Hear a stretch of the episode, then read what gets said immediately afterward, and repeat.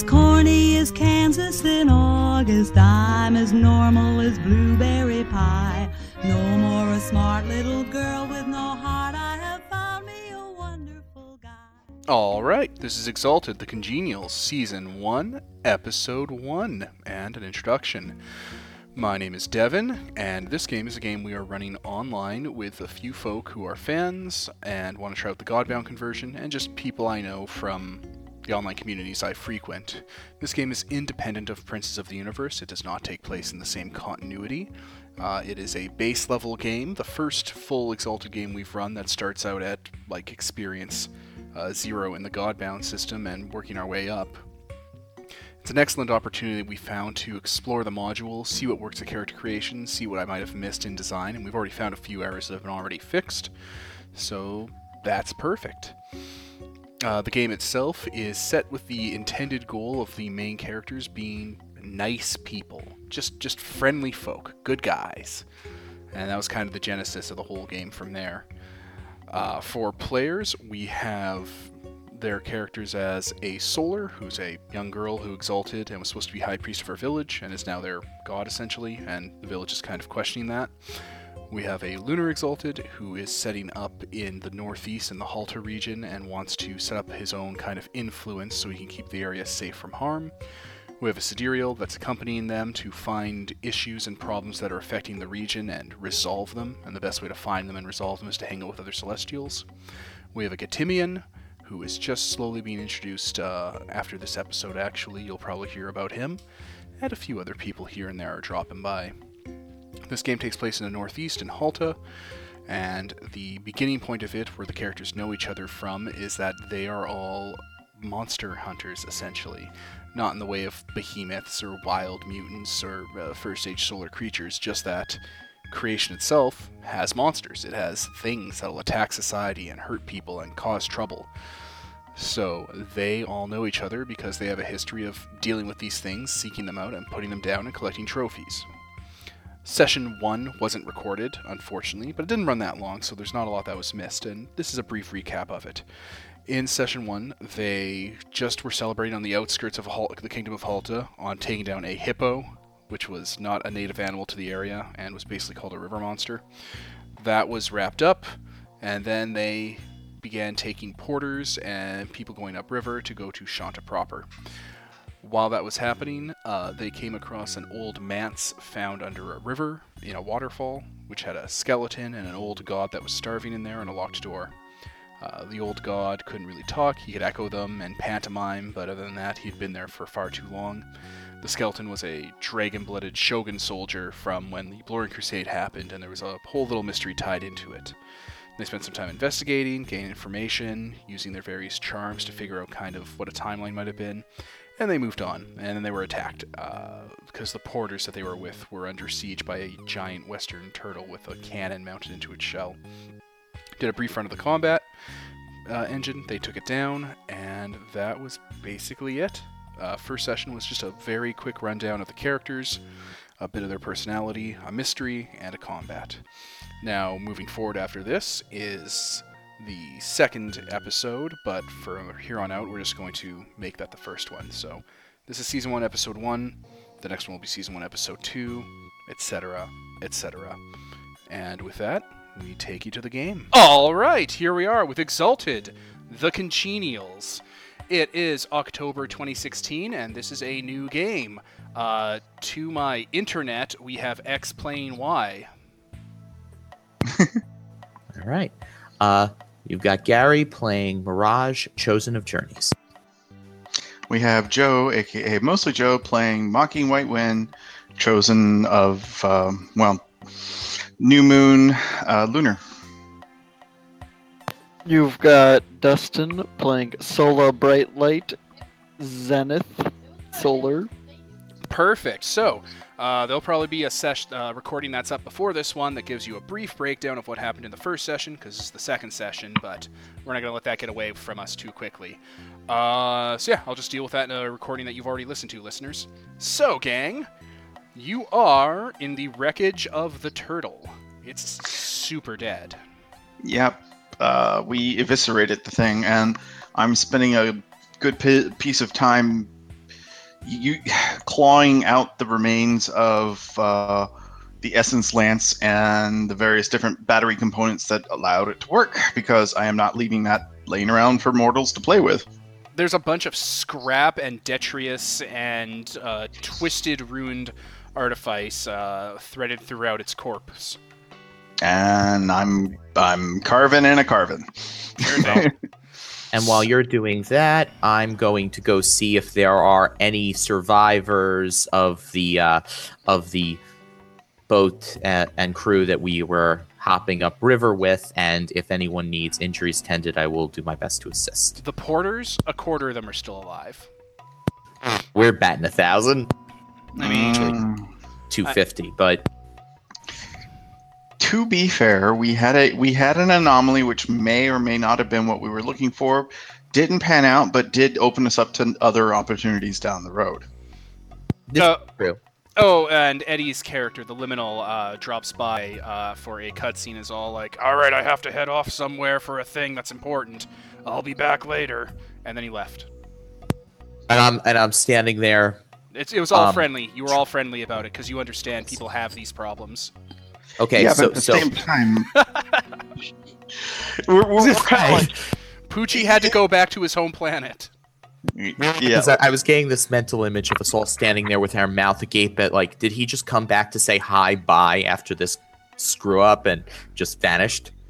Yeah, No, we don't do that because this was all congenial and nice. Yeah, I was gonna s- I was gonna say, ooh, liminals, dependable chaps. Sorry about that. Stuff happens. well, it, true. One exalt by best of themselves. luck.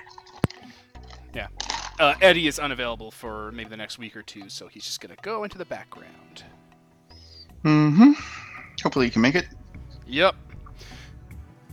Alrighty, so yeah, you have a fair chunk of scrap metal from this thing's burning wretch- wretched corpse. I mean, I'm gonna take as much care as I can using my uh, training as a uh, hedge wizard slash shaman to remove the detritus in such a manner that I can examine it later. Sure. How are you going to transport it?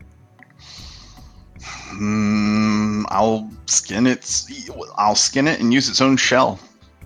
Well, before he does that, I think we should put, you know, the turtle to rest. Man, you don't want zombie turtles. Oh no, I have no issues with that once I get the parts I need off of it. Oh man, that uh, wiki with all the second edition monsters in it is now gone. It's down. Aw, You're kidding.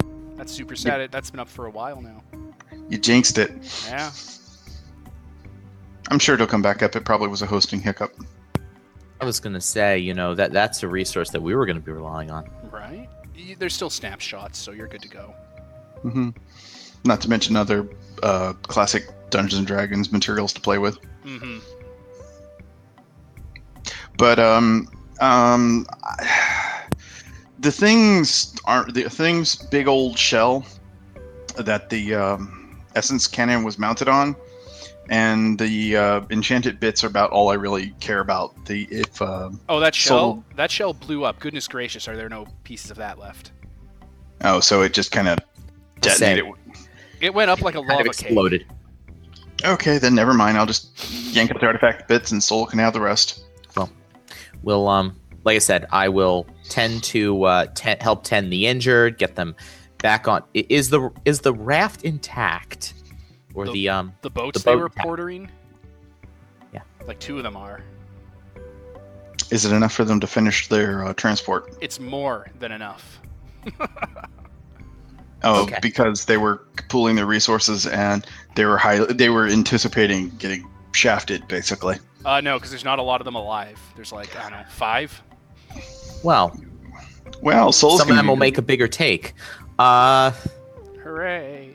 yeah, that's this is still very unfortunate. Anyway, I helped the couple of survi- I helped the couple of survivors, and I need a bath. I think all of us need a bath, actually.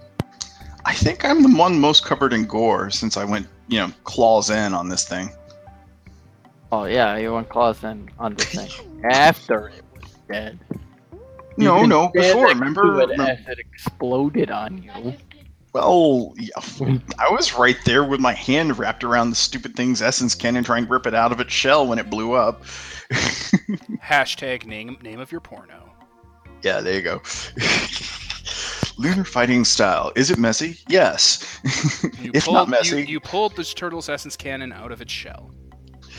uh, That cannon made of magical materials. hmm Yeah, most of it is. It, it, if not, it's made out of. Um, it's probably. It may not be made out of the classic magic materials, but it's definitely made out of uh, magical components and stuff that we can tear apart and use, and or examine to try and get an essence trace on whoever the hell did this. Uh, yeah, as I said before, the the piece of magitech that uh, you regularly see on the Hultons uh, on their defensive defenses is Mhm. made of that weird ceramic material that you see in uh, early shogunate c- construction and uh, late First Age.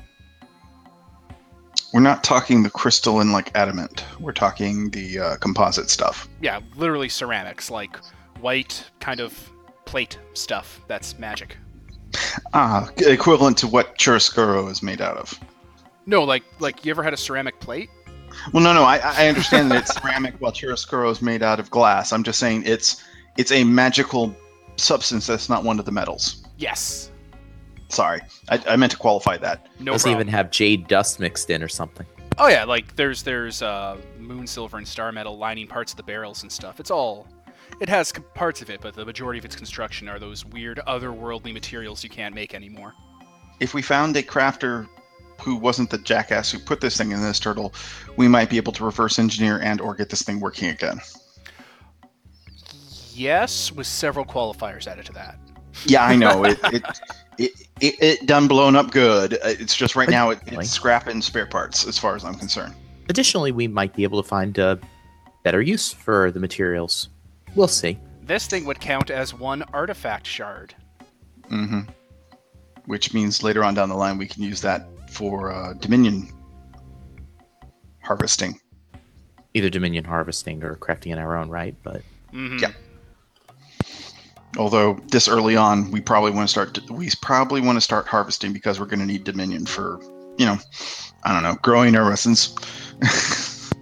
character question: uh, Does how long does it take to convert a shard to Dominion points? Can you do that instantly, or Oh, not instantly. You'd have to haul around the actual shard until you do your Dominion project.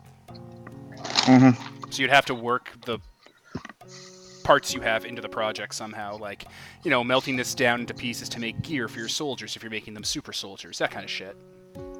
Like I said, it's scrapping resources right now. Um, since we've had a massive die-off while I'm helping move the bodies, so Solo can. I'm, uh, Solo, I'm assuming you're going to walk around and do the, the blessing of the no undead. Absolutely. Could you all post uh, your Google uh, address that you use for your character sheets in the chat so I can add you to this character sheet I just made? Or this game sheet? Sure. Sure. wants to you wants to post our um our full Google address or our character sheet or Google address. I'm going to add you to a sheet that you can edit. Is that what you're talking about? I don't No. know if that link. Your No. email address, your uh, Gmail email address. Oh, that, Yeah, that's it. like that. there we go. Yeah, done. Perfect. All right, keep talking. Oh, Okay, I'll oh. Gmail. Big surprise. While uh, Sola is doing the blessings to prevent undead and purifying the bodies and taking care of all that, um, I will politely ask the uh, porters if uh, they have any uh, a backpack or something I can use to stow these parts after I clean them off. Hey, you can just ask them like in character if you want. Yeah, I mean that's. I'm not gonna. large is this anyway? Pardon? How large is the remnants anyway? Because I got the impression vaguely like that that this turret was like the size of a tank turret, i.e., pretty big. Uh, pretty big. It's pretty. Big. It's like the barrel of a ballista. Is a good way of describing it. So Yeah. if you took, if you took the, if you took the, uh, the uh, what is pieces. it? The, the bow the bow part away and just made it a long narrow barrel of metal. It's like oh, I know. It's like I'm carrying around a rocket launcher tube of metal and various different bits draped off the back end. Is a good Oh, way yeah. of describing. It'd be a little bit bigger than that. Uh, probably, uh, probably more weight than a full suit of plate mail. Probably Yeah. full suit of horse barding weight worth. Oh, so I can actually post in here what we have. Yeah, look at that. Now you guys can keep track of your goddamn shit. Okay. I will put down And other things like Dominion projects and whatever. essence cannon junk. And I'll just mark that in there. Here we go. Where's the stupid asterisk? And we're gonna put this on. There we go. So I'll just keep bulleted list going as we go. there we go. Hmm Um, so yeah, I walk up to him and say, "I'm sorry. Do you have any uh, backpacks or carry um, sleds I can use for these pieces? I don't want to leave these around because these could be hazards to other caravans coming through." Uh, yeah, all right. We could um, we could empty out some of the gear that didn't quite make it, and you could load it into the boat. Um, I think we're going to transport this separately ourselves. Uh, well, hmm, I kind of. Yeah, all right. So let's.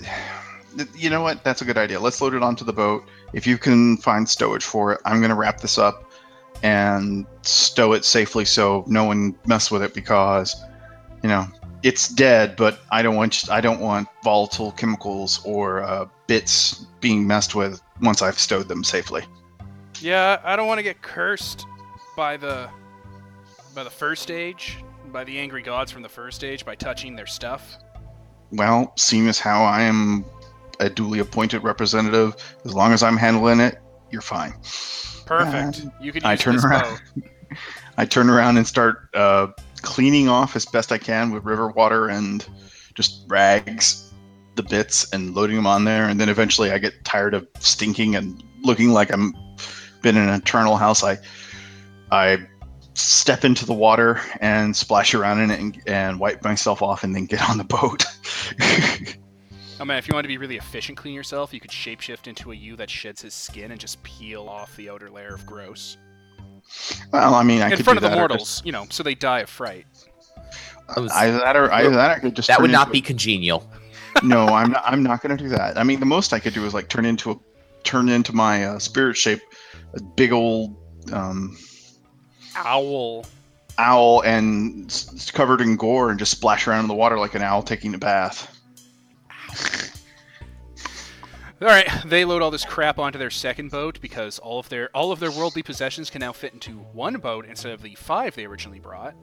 hmm Out of curiosity, so how many porters are left, and why does all that cargo suddenly fit into fewer boats? Because it got Because- smashed up by a lightning turtle that hated it, them, and God. Oh, I, I was I was surprised. I would have thought the boats would have been destroyed along with the cargo. I'm sure they were.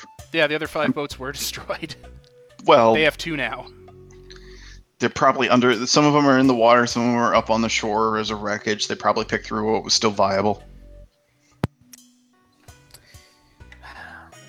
We're Well- gonna have to find. Uh, uh, I'll wait till we're. Go ahead. I'm sorry. Yeah, they're uh, the porters, the five guys that are left, are just picking up that boat and hoping you'll pick up the second boat. Wink, wink. As they kind of look at all their spices going into the river, all their nice clothes are on fire. You know, It's fine. it's fine. You you'll have another lifetime to do that. Well, I mean, we're gonna clean this up. The fact that they're alive, they're probably thankful they're they're the handful that are still alive. They definitely are thankful. Thankfulness, thankfulness, and uh, what, what was it? A gun and good intentions. There, there's there's a phrase where it's like, good intentions and a nickel will get you a ni- and you have a nickel or something. Well, unfortunately, they're mortals, and we haven't equipped them yet to take care of the problem. Anyway, I stumbled over that phrase, but I'll remember it later. Uh, yeah, no, they get right back to it. They're close to Halta now. Mm-hmm. Um, I pull you both aside and I say, okay, I have a compromise to our slight problem uh, with the uh, cache we discovered as well. I've been thinking about this. Um, I don't trust leaving that armor and equipment there, but at the same time, we need to deal with the issue of the starving god. Okay. So I was going to put put a call in to the pact to find um, if my mentor or his relations have a number of secure caches that are actively p- patrolled and guarded locally and we can transfer like these ruined weapon pieces, that armor and sword, and any other random bits we pick up while cleaning up these messes, and have it kind of as a stowage facility. So we actually have time to look over it without worrying about someone picking the pieces up and well reverse engineering into more nightmares we have to deal with.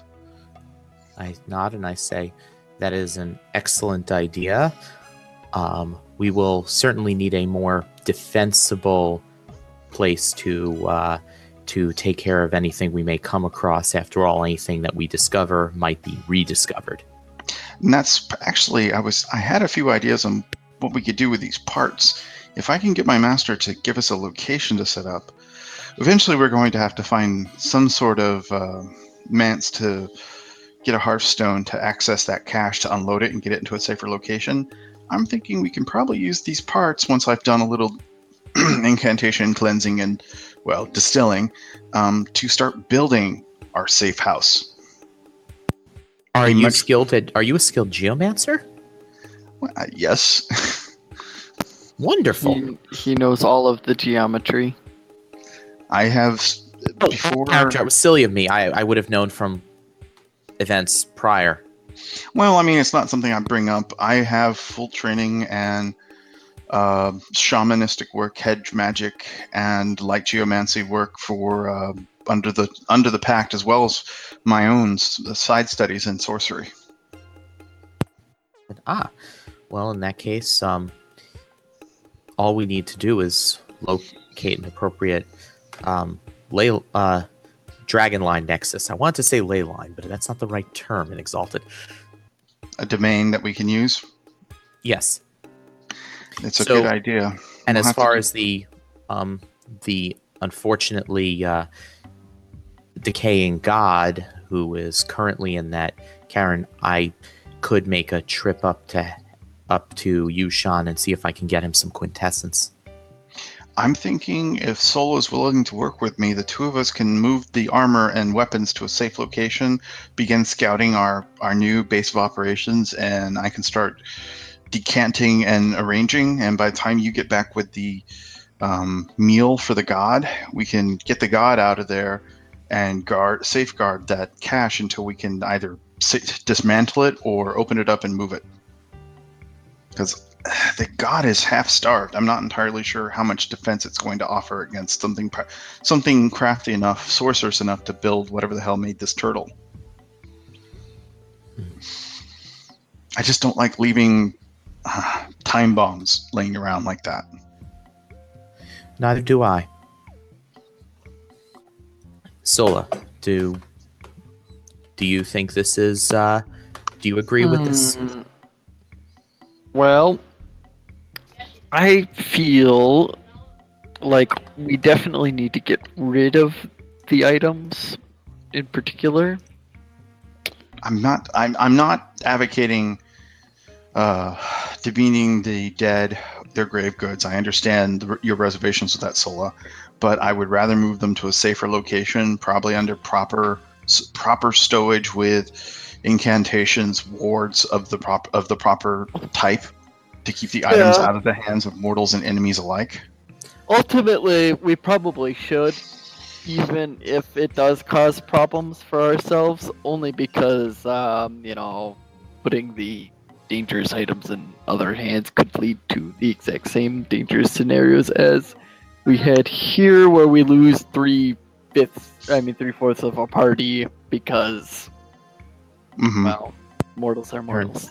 I turn to Sola and say, not only that, um, as it, while it may be respectful, more respectful to leave the dead's items upon the earth than to take them um, in theft, to put them in a place where they will be well maintained and not subjected to the elements is also could be viewed as a sign of respect.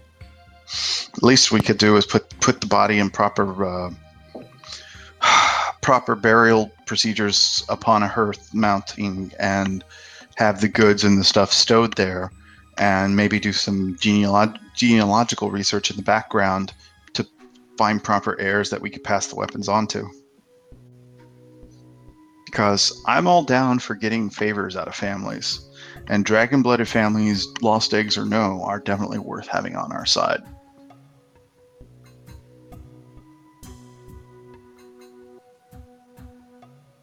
Yeah, that's true. Just saying. Out of character, I think we have a plan and we're going to it. And just while we have that little conversation, the rest of the time I'm helping prep and move the second boat. Um, assisting the porters, loading their own gear, whatever I can do to help them and assuage their fears that everything else has been taken care of. And we're going to stay with them the rest of the way until we reach uh, Shanta. Well, perhaps I'd um, I'd best head off immediately then and uh, get this matter for the gods settled, and that way I can meet you back there Okay. shortly. Then what we'll do is uh, Solo, if Solo's willing, we'll sit on the uh, this weapon parts. I'll make my um, contact uh, with the elder, see what I can dig up uh, as far as a stowage place, and then once you're back, we can go as a team deal with the issue with the god and those remaining artifacts. And while we're at it, Sola, can you do some digging around the city and ask if there's been any other uh, caravan attacks like this? Look for anything that would smack of First Age artifact or weaponry, um, particularly mutant or deviant animals that go beyond what would be attributed to the wild. Because if someone's modifying creatures to use them as shock troops, we need to put that as our our highest priority as far as overall mission goals. Yeah, I can go ahead and dig around in the town for information like that. I don't know. Um, money wise, we're okay. Uh, if I have to, I can, I can get big and carry around the junk. But uh, we'll figure out. We'll figure that out once we hit town. So, just to make sure I understand our character, um, I'm going to go quickly grab quintessence for the god. You two are going to hit Shanta and start uh, making your contacts, and that way we'll all be able to meet up with the god as well as have a plan for where we're going to move all these things to. Basically, once you get back, once you get back to Shanta with the quintessence in hand, we'll group up and and uh, march as quickly as we can to get to that, get to the god and get the situation the god dealt with. I'll even look around and see if there's any. I mean, I hate to borrow a hearthstone from an elder, but we may have to do that just to secure those artifacts.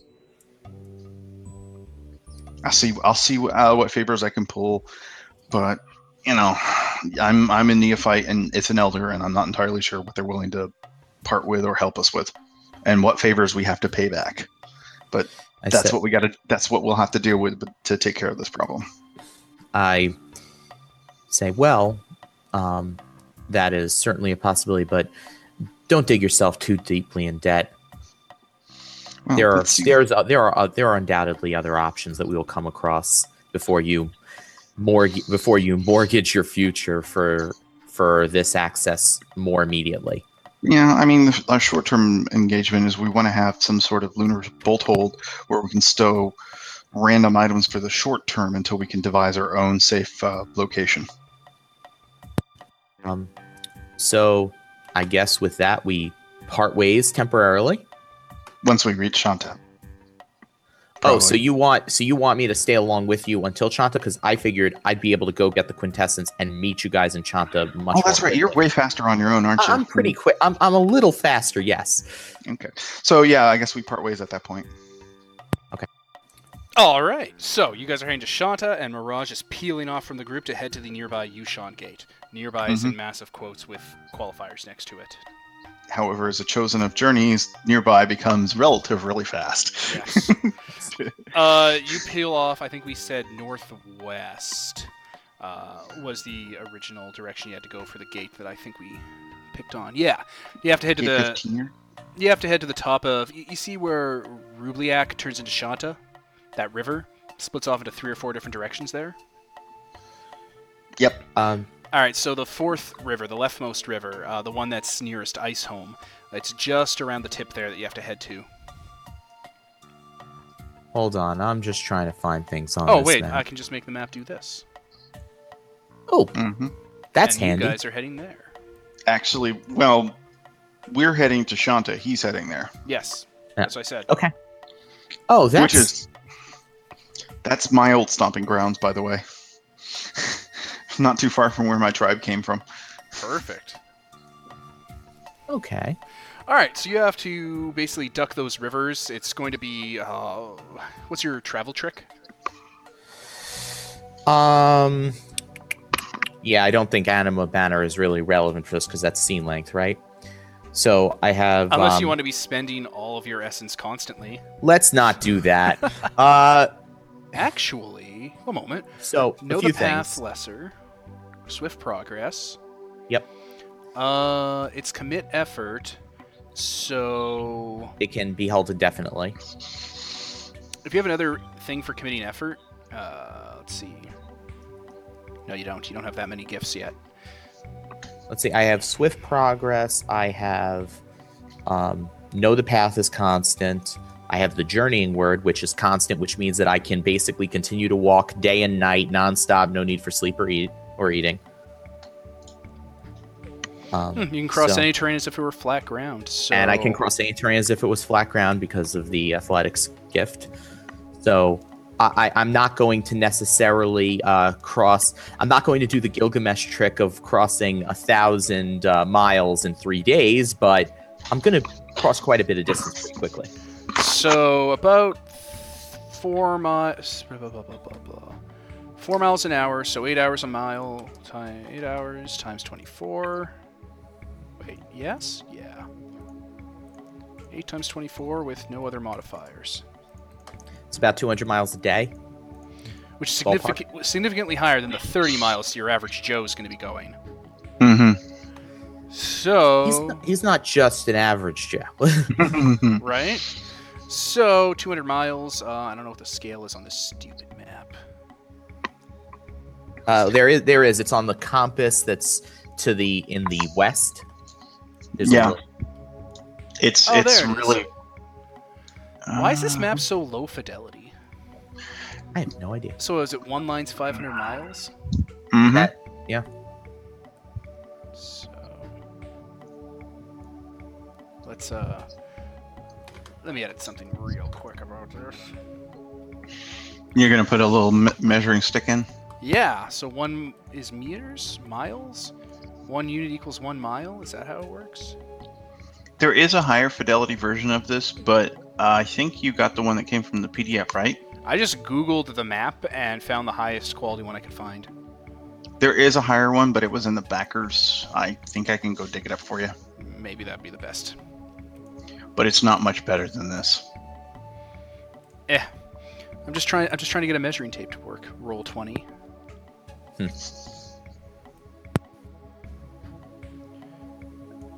I mean, I can eyeball it, and it looks about. Mm, in a thousand miles. yeah.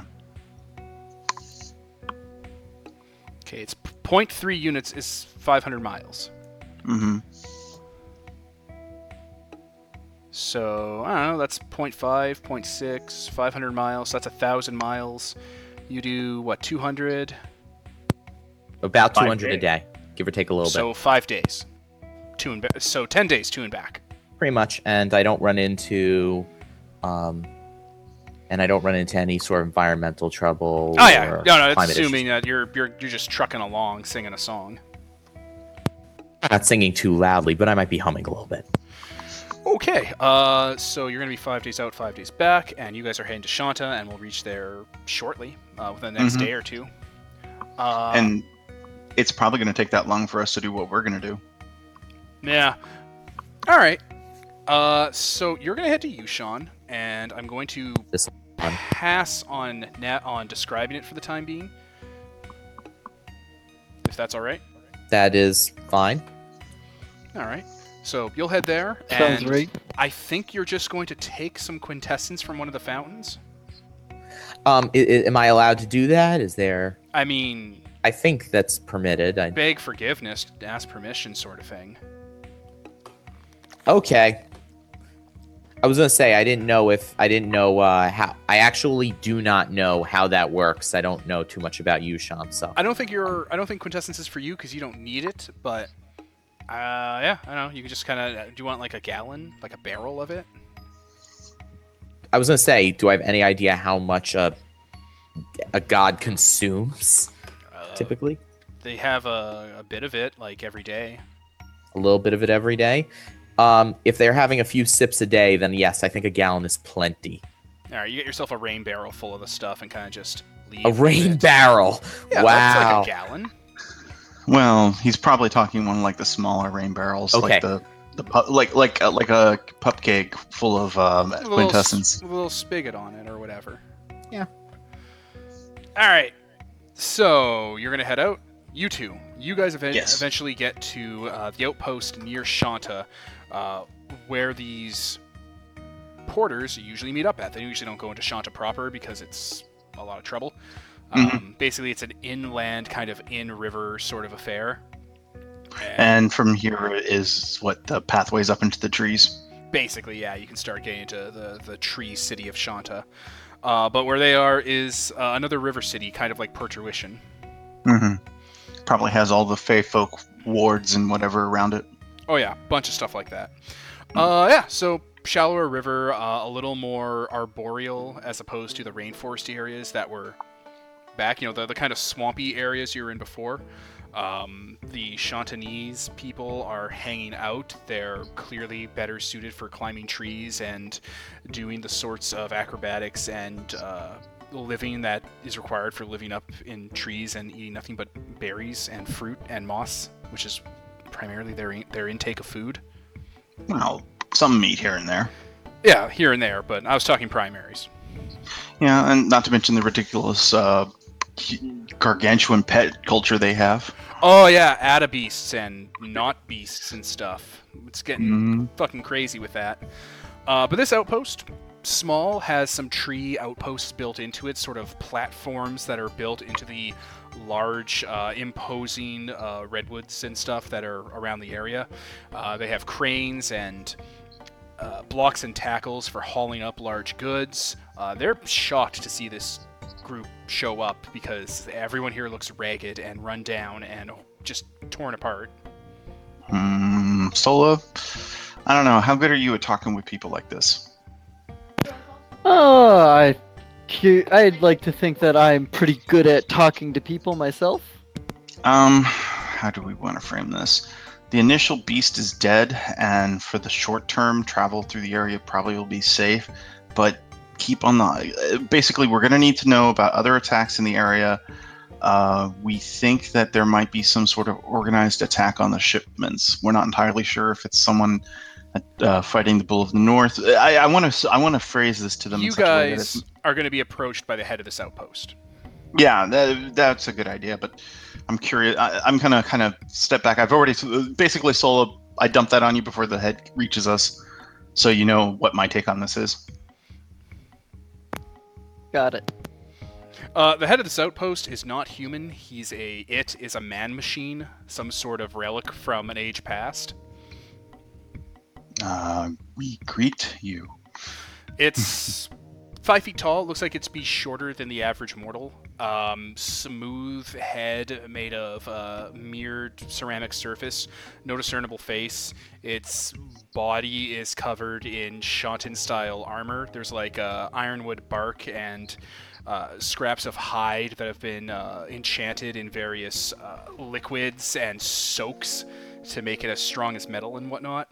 Uh, Its hands are split into three parts to make them kind of look like uh, angled uh, gardening trowels that have articulation on them. That looks like they're just like hands. Um, and it wears various Shantan, uh, what's the word? Not nobility, but uh, government apparel. You know, Oh, it has it has the um,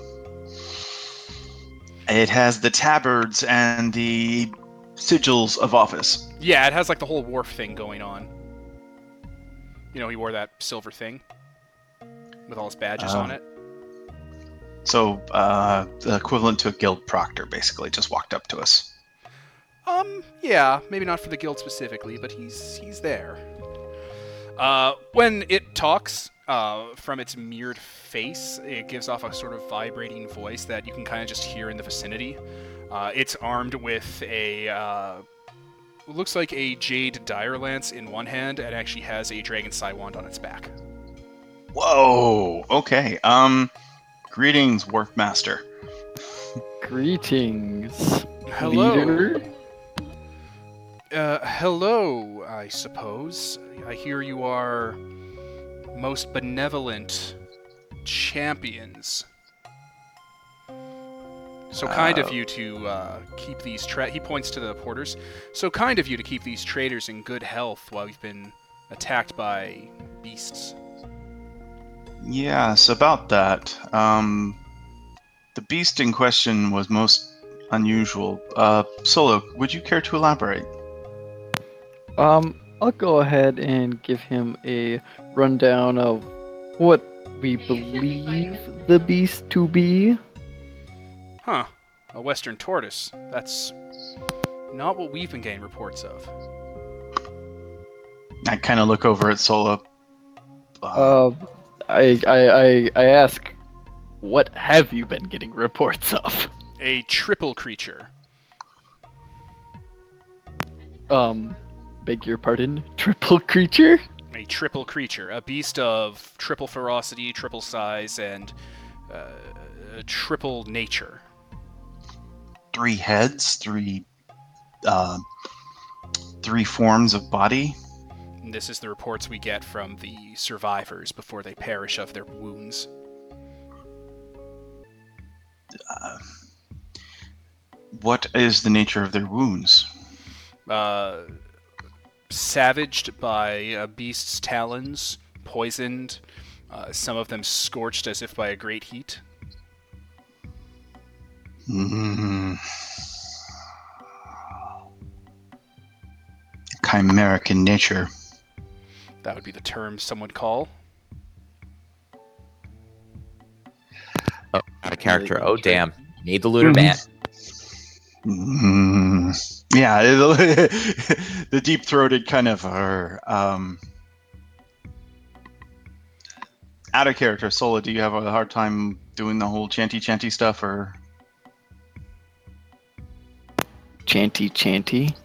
Well, I mean, do you want to do the explanation or the stuff, or do you Uh, want me to? Out of character, uh, yeah, no, I, I have a bit of a harder time, only because Solo as a character is a little bit quiet. Gotcha. Okay. Um, so at this point, White Wind will step in a little more. Uh, this beast is sounds like a second. I'm afraid that your shipments are under some sort of concerted attack. Then It's been a long time since we've had issues outside of piracy this far into Shanta. I'm beginning to think that this is some sort of organized terrorism using beasts and magical artifacts. My liaisons with the guild would be more than happy to reimburse troubleshooters for this issue, especially ones with such an exalted aptitude, he says with a sort of ringing note on the word, at dealing and dispatching with such issues. it is within our interests as well as our local uh, affiliances to see that this issue's been resolved. However- Patriots, then. Mm, citizens, we'll call it at that. Very well. One must have a home, after all. Yes, one must have a home, so I'm told. We are investigating the situation. We find it distasteful that beasts are being harmed in such a manner, and these relics of the first age are being repurposed for terrorist terrorist reasons. Choking uh, Halta of its resources coming up the river would seem something that Ruby Rubilac would attempt, but after the Bull of the North's conquest, I find it questionable that that is exactly what's going on. How, so I'm thinking a third party is at play. You believe there's more to this than meets the eye, steward? I do. It bothers me that these beasts are so um, adeptly crafted. This this uh, tri beast will have to be dealt with shortly. However, our compatriot is dealing with um, resource issues, and we'll be back within a probably less than a, a, a out of character. Uh, two weeks is a there's a formal term for it, fortnight. Our our companion will be back before a fortnight, Fortnite is was out. 40 days. I thought a fortnight was two weeks. I thought a fortnight was two weeks too. Okay, Two I could just be mistaken. Um, oh, He, but, uh, but keep in oh. mind, there are two compatriots that you are waiting on. No, no, it's just you. Okay. We'll retroactively bring up the other one if he comes up. Yeah. And if he plays, uh, if he plays the Getimian, that's retroactively is kind of how they operate. Retroactively, such a despicable word. what do you mean fate? Nope, nope, nope. Hold on, I'm gonna edit this. Yeah, I was always here. This is gonna be my big break. Um, He uh kind of starts turning on you guys and waves you to follow him as the, the sort of person elevator. The the wood and bamboo and rope and metal lift starts taking you up into the outpost. um, can we have the remnants stowed somewhere locally until we can work out a long-term long-term storage? I really don't want mortals playing with this. My employer has a place to put such items. Follow me. Okay, I I schlep the hardware with us. Yeah, I'm gonna let Mocking White win. I'm not very comfortable with um, one of this type. Yeah, it's an it's it's a mm, yeah. I'm not entirely happy, but at the same time, this is their city. I'm planning on being sociable, and seeing as how my mentor uh, helped set this place up, I'm kind of in that middle ground where it's like, "Ah, be polite. Understood. The uh, lift begins take you up, taking you up to the uh, lowest tree line, where the Mhm. stunted and young trees basically end, and their canopies give way to the rest of Halta proper. Um, it's enormous. It takes probably ten solid minutes of the actual lift going before you actually get to the the stopover point. So a ten minute elevator ride. the the beasts of burden down below, pulling the counterweights, the counterweights themselves sliding down the tree on Yup. old old grooves that carry everything along it. It's actually probably a fairly large lift too. Oh yeah, it's for bringing up probably fifty people. hmm There's you guys and the uh, the head of this outpost, the man machine. Yeah, we're being we're getting VIP treatment. No one else wanted to go up. Everyone else was taking the cargo lifts. Yep. He uh he's standing kind of in front uh, in front of you guys, staring off at the tree line with his little shovel hands clasped behind his back. Uh yeah, about ten minutes of this. Wharf Master, while we're going up, I'm unfamiliar with your make and designation. Where were you originally posted? Somewhere. Somewhere far away from here. I see. Um, obviously you predate the city. Parts of it. Interesting. I did not realize one of your kind was operating here. You see them every once in a while. Hmm. Relics. Are there others in the city that, uh, like yourself? No, I've only seen others like my kind in the south or as part of collections in Lookshy. Mm, obviously, Lookshy's not operating them correctly, leaving leaving useful civil servants to stand around uselessly is irritating. Uh, they're mostly used for whatever it is Lookshy has a has a need for. Uh, repurposed for maintenance, repurposed for active guard patrol. Hmm. Well, we shan't interfere with you in our comings and goings, but we will make it a point to uh, announce our presence when we arrive. See that you do. And I'm assuming who is your immediate report? The council? Uh, I have a I do a joint operation between the guild here and the council itself of Halta. And your, well, to say paymaster in this regard? The Council of Halta, though that's on commission from the guild. It's a complicated scenario that I provide middle support for. Ah, very good, Dwarfmaster. It's good to understand. And actually, besides referring to you as by your formal title, what would you have us refer to you as? Wharf Master, Sir, Dock Master. Very well. And I kind of lean over to uh, Sola and say, often their names were their titles, so this is not that unusual. Excuse me one minute, folks. Yeah, I understand. In the silence, you can hear a faint ticking sound coming from inside his chest cavity. It's a bomb. Dive for cover. Duck and cover. Get under a desk. Uh, the 60s. Well, I mean, I don't know how he operates, but I understand that he's basically an artifact person. uh, beyond that, the, I'm assuming the ticking noise is normal or maybe a sign of irritation. I can't really determine it. In with hindsight, you've always heard that noise whenever he was around. Okay. So I am familiar enough with him. Uh, not really. This is kind of out of nowhere. You just never paid attention before. Now you noticed it. I mean, I've lived in this town before, obviously. This dock? Not this dock. Town. Shanta, I've Oh, yeah. operated out here Shh. before. Shanta's fairly huge. This is an outpost outside of it. Yeah. And in and around the city numerous faces various different identities while during my early stages of my uh, training Yeah, So- if you want to kind of just peer back into your memory, you've heard people talk about the dockmaster for this outpost, who's he's Mhm. just a. They've always referred to him as a stern fellow and a go-between uh, between the guild and uh, Halta. You know, fairly Mhm. shrewd. Uh, someone once said, and now it makes a little more sense. He had a nice open face. yeah he probably has no eyes he's seeing things via essence which is why he can identify us His head's a smooth mirrored surface in the shape of a head.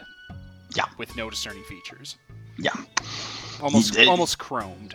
uh, odds are he's got some sort of sorcerer's sight on all the time which is how he perceives the world Honestly, uh, he just asked the dock guys when they came in, all covered in blood and shit-caked breeches, and they told him what happened.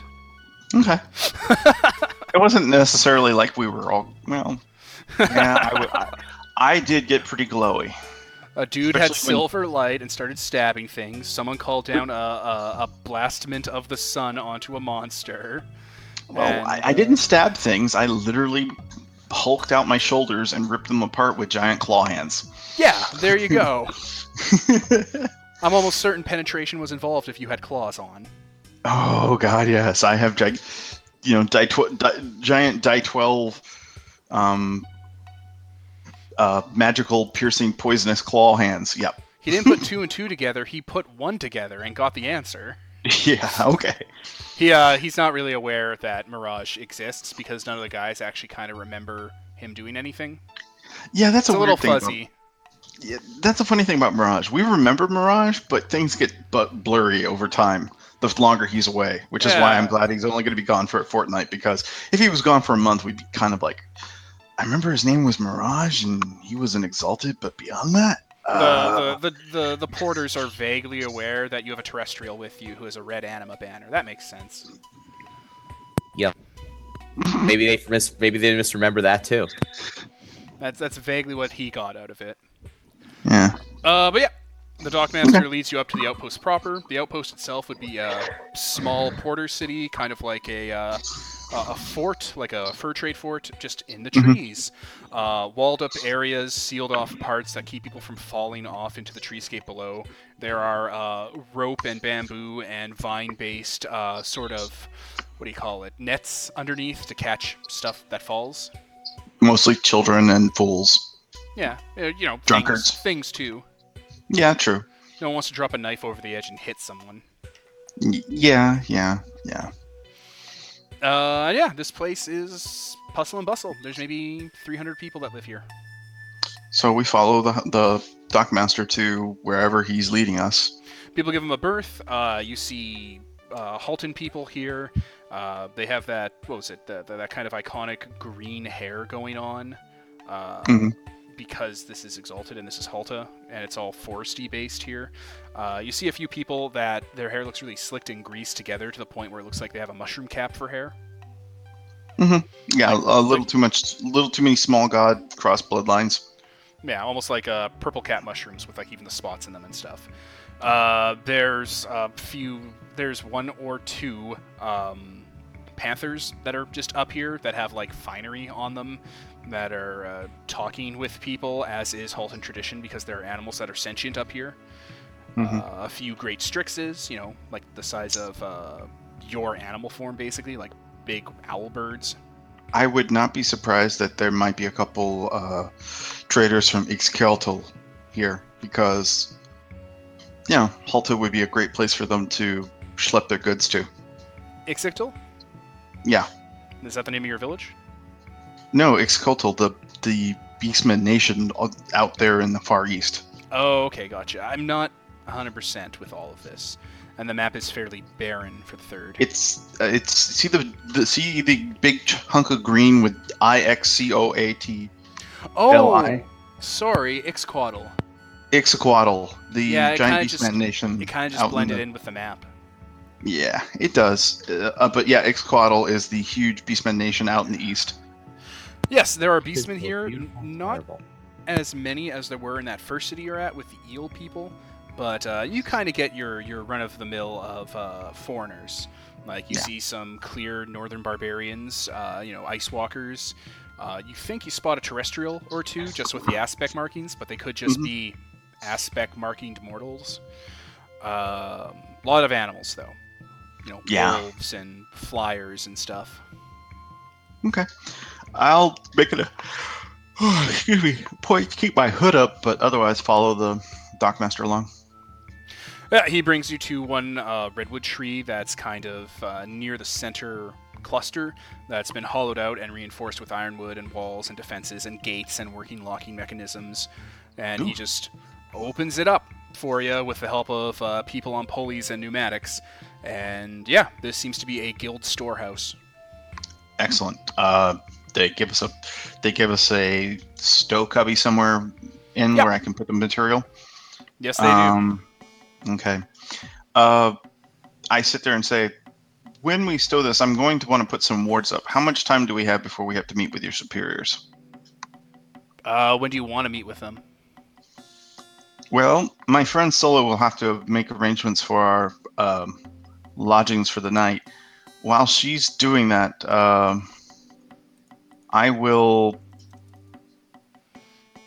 I will head off. Uh, I will stay here and handle proper warding and stowage of this material. Uh, the last thing I need is any sort of um, rogue spirits or curious mortals coming in here. Uh, our thaumaturges take care of that, and I'm I provide security for this place.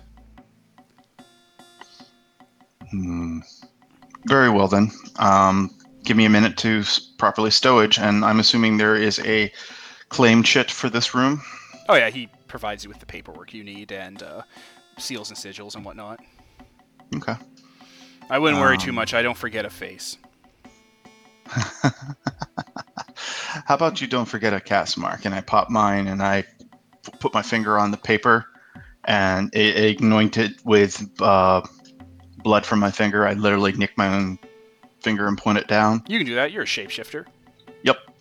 And I look at him and say, I may not be wearing the same face in the future. Just depends. Fair enough. But- Uh, when you uh, look into his mirrory face and see your face reflected into it with your cast mark, it seems not distorted, but your cast mark seems to be flickering through the different phases. Right, that's fine. As long as you can recognize the cast mark and whatever I do, because I, it's equivalent of magic mark. Yep. I'm I was assuming. just letting you know that there was a weird display going on when you looked in his reflection. Okay. As long as he acknowledges who I am when I when I want to be acknowledged, we're cool. Perfect. Oh yeah. All right, I'll stow it, and lock it, and I warn his thaumaturges that uh, while the device is damaged, its batteries may be operational. I tried to disconnect them. Please don't play with them. Yes, yes. We will soothe the spirits inside so they not lash out in their wounded state. Uh, yes, just leave them dormant. I I've stowed them properly. Let them let them remain asleep. All right. As you're uh, leaving and you're just talking to the thaumaturges out of the corner of your eye, uh, one of these vaults, because this tree is enormous, uh, is being opened as thaumaturges leave and close it. Uh, there is a statue sitting in a chair covered in uh, large, heavy canvas, about 15 feet tall. Hmm. Recognizable. Uh, it's a humanoid outline in some sort of throne in a uh, covered in canvas. It could be a few things. Um. Anything stand out in my mind? Uh, the figure underneath looks like it's made of heavy angles and uh, spikes. Okay.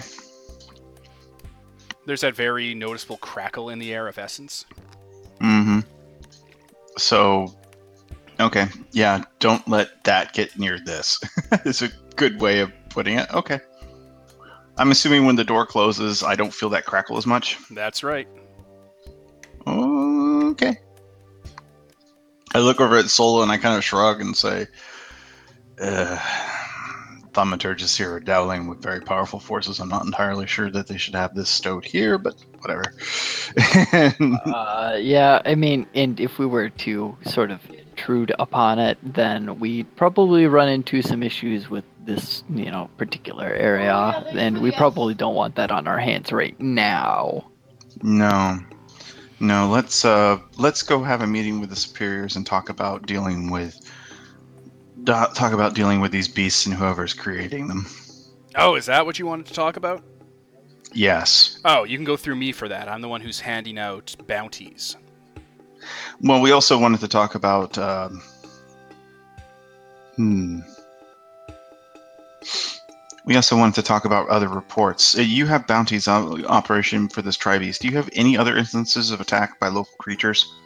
Seems along this route. Uh, we hear reports of a water monster that was recently dispatched at one of our more far away outposts. Ah, yes, we remember that.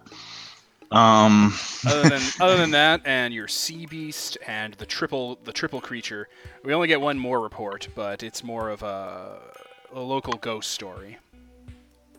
we'll take it. It's any curiosities at this point is a lead. Uh, about 10 years ago, there was a forest, uh, small copse of trees, stunted and deformed by uh, circumstance, south of here. And the trees grow in a geometric patterns that are outside of nature. I think there's a dragon line underneath. But if you go in there, uh, what was it?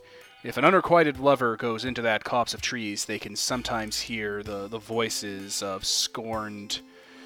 Uh, he, he sounds so tired talking about it. Scorned lovers echoing through the uh, winds and the branches. Interesting. Um, hmm. Any sort of dragon line activity in the area may be a place where our terrorists are using for essence gathering. We need to. We'll catalog it. It may not be a priority for us. Hmm. Can we get some uh, documentation and maps to this to this account so I can correlate what I have and shorten our travel times? Uh, sure, he just brings you over to a uh, cartographer's area. And Just started kind of starts pointing out stuff. All right, I may I uh, politely request for uh, ink and quill and start marking up uh, if they have a copy of a map I can take. They have a light table set up so they can just kind of do a br- brief copy on it. That's fine, and I'll start taking notes and uh, I'll start annotating the copy with our notes. Yeah, they set up one of those light box tables. So yeah, there was the river monster you dealt with. Rumors of that started a few years back. Uh, the shell monster, which you've already dealt with. Uh, we've been hearing about that for about a week now. And the triple creature is about a few months old. The ghost force is, there- about a decade. Is there any bounties on the shell monster? Oh yes, definitely.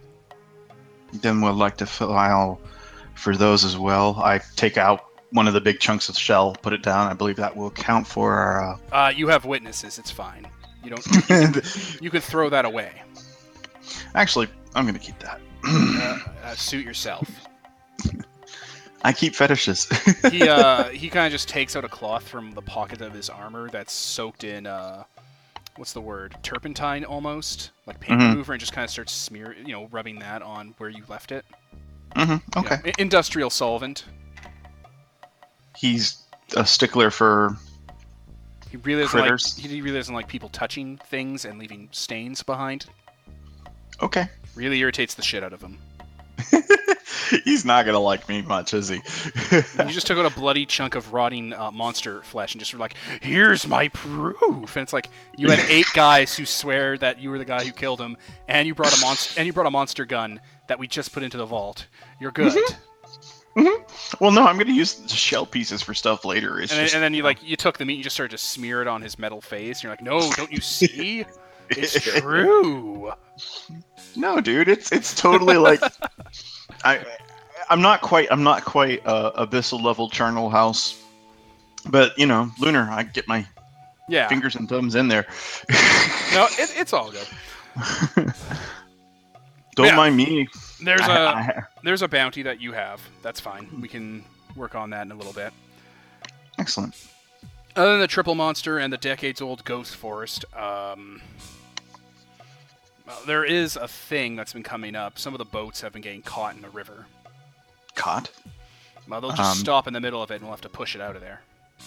Now, have they had any damage to the underside of their hulls? Nope. Has there been anything in the water uh, that they've used sounding sticks on and discovered? Uh, it's the damnedest thing. There used to be uh, a series of rocks and shoals there, you know, sort of uh, a hazard. And we uh, we paid a few boys to go in and clear it out and rip it out of there and smooth it over. Even went so far as to bring out chisels and hit it underwater and uh, get all the debris gone, so the boats, when they bottom out, won't hit it. You know, clear the channel out. And, And they're uh, still hitting it? well, there does, there's no damage, but they get stuck there. I write that down. Um, keep in mind, I'm writing this all down in like my own local dialect, so it's gibberish to most people. No problem. Does local dialect have a written language? um, it's a combination of lunar uh, script and probably First Age runes and just uh,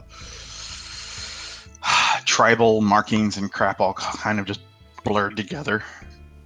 So Okay. if you were if you were looking at it, it would basically make as about as much sense as sense as like um, those elven writings on the uh, old Tolkien maps and stuff like that. It just looks like Yeah, it's first age pictograms, which are all Yeah. Aztec-y. Yeah, combined combined with claw claw sh- shaped swirls and stuff, and you know, diag and like uh, If someone merged the Photoshop filter on the uh, Werewolf the Forsaken uh, liner notes and the First Age Exalted liner notes. it'd look a lot like that. Yeah. I mean, it, it's a lot of gibberish to most people. Okay, Most writing is gibberish to most people. yeah, that's true. This is creation.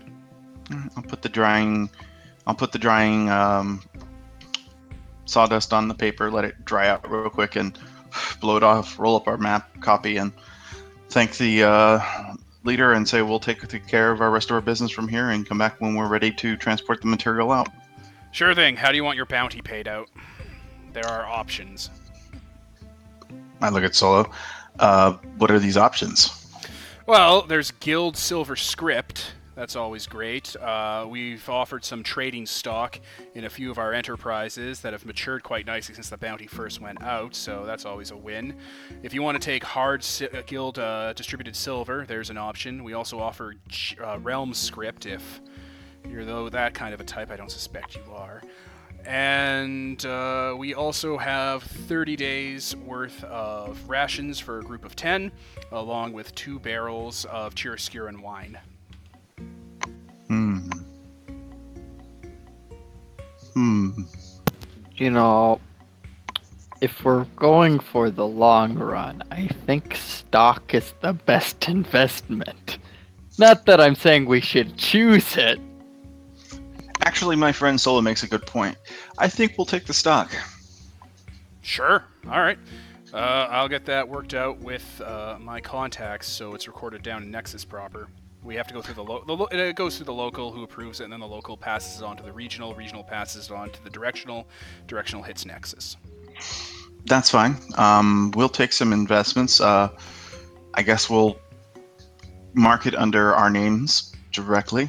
Uh, Uh, a, a, a lunar, solar, and a terrestrial. Yeah, we'll we'll notice who you are. It'll be good. We'll uh we'll get the final details uh, down. we will come up with a we will come up with a business name that we will affiliate under to make things easier on you. Wait, did he just call me a terrestrial? No, he he's calling Mirage a terrestrial. Yeah, Oh, a, a lunar s- and solar with their terrestrial manservant. He he figured it out. He knows how it it, works. Yep. So I'm not easily offended, and I'm not there. Well, since you're not going to be there by the time we have to fill out the paperwork, uh, I think about it and I say, all right. um, I'll think of something. Uh, you have people to talk to, and I have an elder to talk to. In the meantime, we'll we'll fill out the paperwork this evening and then take it from there. Fair enough. So, and we take a break, and then I guess uh, I actually think of an idea of just as an affiliate name. Although I do write Mirage, uh, White. I don't call myself full Mocking White Wind. I just say White Wind and Sola underneath it. White Wind, Sola, and Mirage. He's like, oh, look at that. Those are normal names. Yeah, they definitely are, but um, You even signed it with a paw print. Perfect. uh, but I refer to us as the um, oh, what was the what was the stupid bloody term that the uh, Haltans um, one moment out of character one moment sorry Sure. Uh, while you and Solar are wrapping that up, I will move over to Mirage. So, uh, you had a question about how I'm running Sidereal Forgetfulness. Since Yep. it's just a part of Sidereals, like they just naturally are forgetful, people kind of for- fudge the details over time. There's Yep. no real mechanical need for it. Okay. Um, how much do I have to worry about that affecting my circle?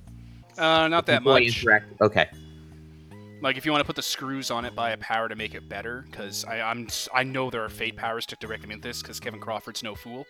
Yeah. So if you want to put the screws on the party by making them forget about you, go ahead. But um, different part, di- different game groups will have different levels of verisimilitude they want with sidereal forgetfulness. So Okay. I explicitly didn't keep it in the module, just like I didn't keep in the module that you know Abyssal's cast marks are red or bleed or uh, whatever. Okay. Yeah, that, that's what that's what I figured. I just wanted to make sure that the issue of, you know, hey, I go away for 10 days or 14 days, I'm okay. But crap, I'm over 21 days. Everyone forgot about me. I think Uh, if that was uh, I think if you left for like a year straight and never got into contact with them, they'd be like, "Oh yeah, we hung out with this guy named Mirage. He was eight feet tall, black and white, made of fire. That sounds about right. mm-hmm. He was also a tiny Sienese woman Also, is that person. That's great. with hands that could hands strong enough to crush a butterfly. A very large butterfly. Uh, okay. That makes it clear. So yeah."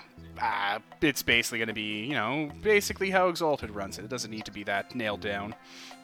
Okay. So, uh, you spent your time in Yu-Shan. Uh, it was mostly. Did, did you do anything other than pick up uh, a brewski? I can't even drink. Um I guess I would since I'm here I would check my inbox. I'm sure I have one.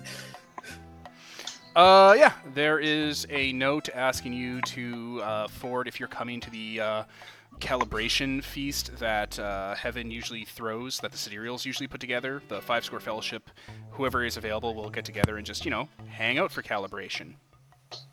I thought we discontinued those after that one very memorable year. Okay, there was one that went really bad, but after that, it wasn't that bad. Oh really? Okay. Um in that case, um what month is it? Uh, it's like six months away from calibration. Oh. I figure I probably usually attend these things, so yeah, why not? I'm just gonna, oh. just gonna write down a note. The RSVP. Yeah, I'll, I'll attend that. Damn it. Nope. I'm typing. I'm trying to type as well. You can type where you want to type. I just want to type where I want to type. Just make separate lines, guys. That's what I was I trying was. to do. He, he okay. There. You guys can keep track of the time from there. I officially gave you a timeline. Six months till calibration. You can backwards engineer what month and year it is and all that shit. Okay. One of you will be Um, the Peter of this group. I fill out the paperwork uh, when the they bring it around, and oh, I wait, refer. uh, we're still on Mirage, so I'll, I'll get right back to you, dude. okay, dope. Sorry. No problem. It's just very easy for me to get distracted. So, uh, like I was saying, so you RSVP? Are you going to go to calibration? Oh yeah. Absolutely. Can't miss that. It's like one of the biggest parties of the year, if not the biggest party of the year. Uh, there's a note from one of your Sifus asking if you'd be willing to pick up more education sometime down the line uh, in exchange for a favor. He's very bold about it. Jeez, they're usually not that direct. Um, does he say what the favor is? No, that'd be telling. Wait, wait. I just want to make sure I understand. He wants to educate me in exchange for me doing a favor for him. Yeah. Oh, Uh, re- reverse the order that he needs a favor done, and he's willing to pay you in training. Oh no, he'll train you first, and then you'll do the favor. And you know, if you renege on the favor, he'll have mysterious Phaeton and just beat you up until you have to pee into a cup for the next few months. Yeah. Don't renege on the deal. oh, no, of course not. Yeah. Well, And, it's my uh, seafoods. Does it give a Does it give a please respond by date? Yeah, within the next two, three years, whatever. Okay. Well, in that case, I'll keep that in my. uh I'll keep that in my back pocket, and I'll probably t- tell him in person at calibration how I'm feeling about the idea, which is probably going to be a yes. But Yeah. don't forget, don't forget, you get guest passes to calibration.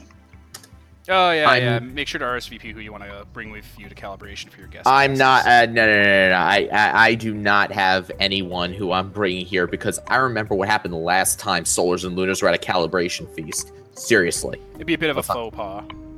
Yeah. Let, let, let's not. Let's not do that. Big old happy, smiley, shining teeth.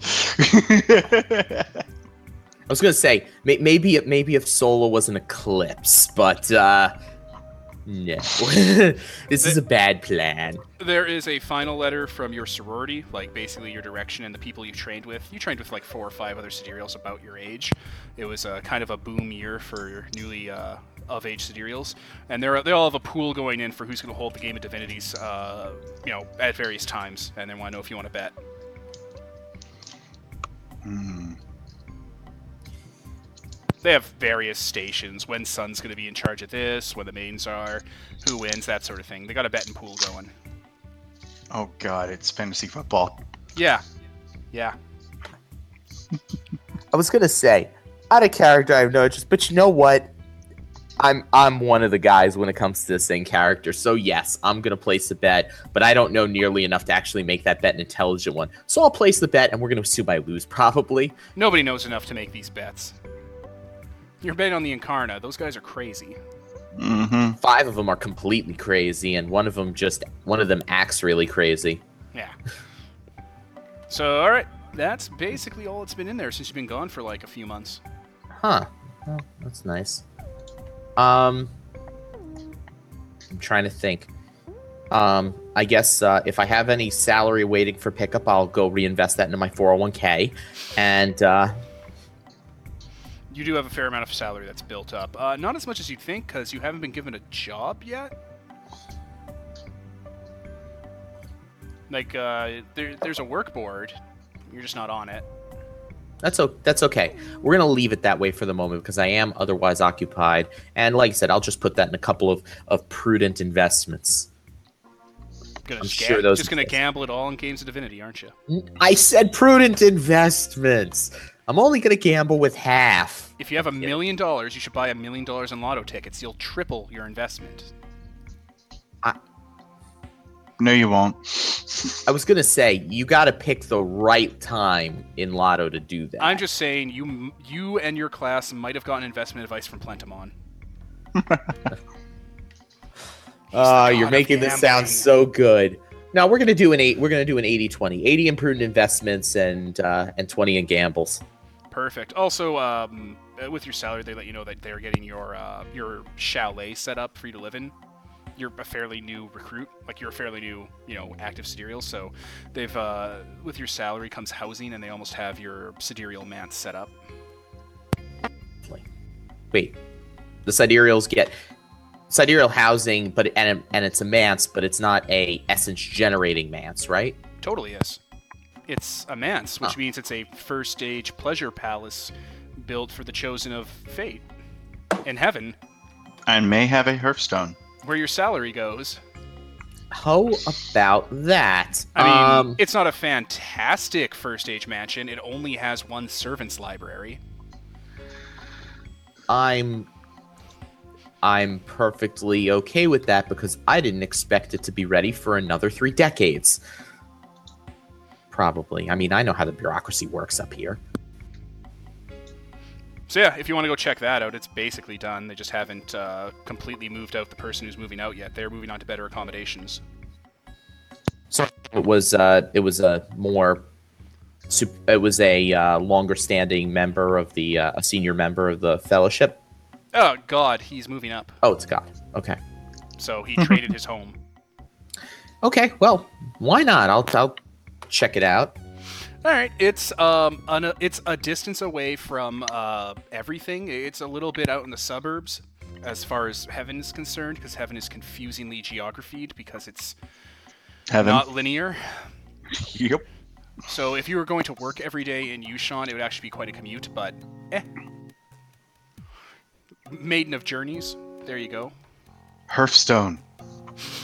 So uh, yeah, the chalet or the uh, it looks like it is a um, a wine house, and it also has living quarters built into it. It takes up maybe a block. Goddamn sidereal perks.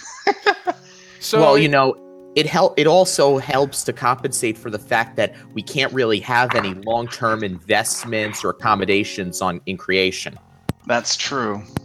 Seriously, Wanna- I rented this place for a goddamn year and paid up front. How the hell are you saying you forgot me? This piece of paper says, "Oh crap, the piece of paper forgot me too." so yeah, uh, one of the master servants lets you in through the wine area because you're not allowed to use the master's entrance yet. Okay. And uh, yeah, there's like three kegs of uh, wine of various sorts that are just being you know pickled here.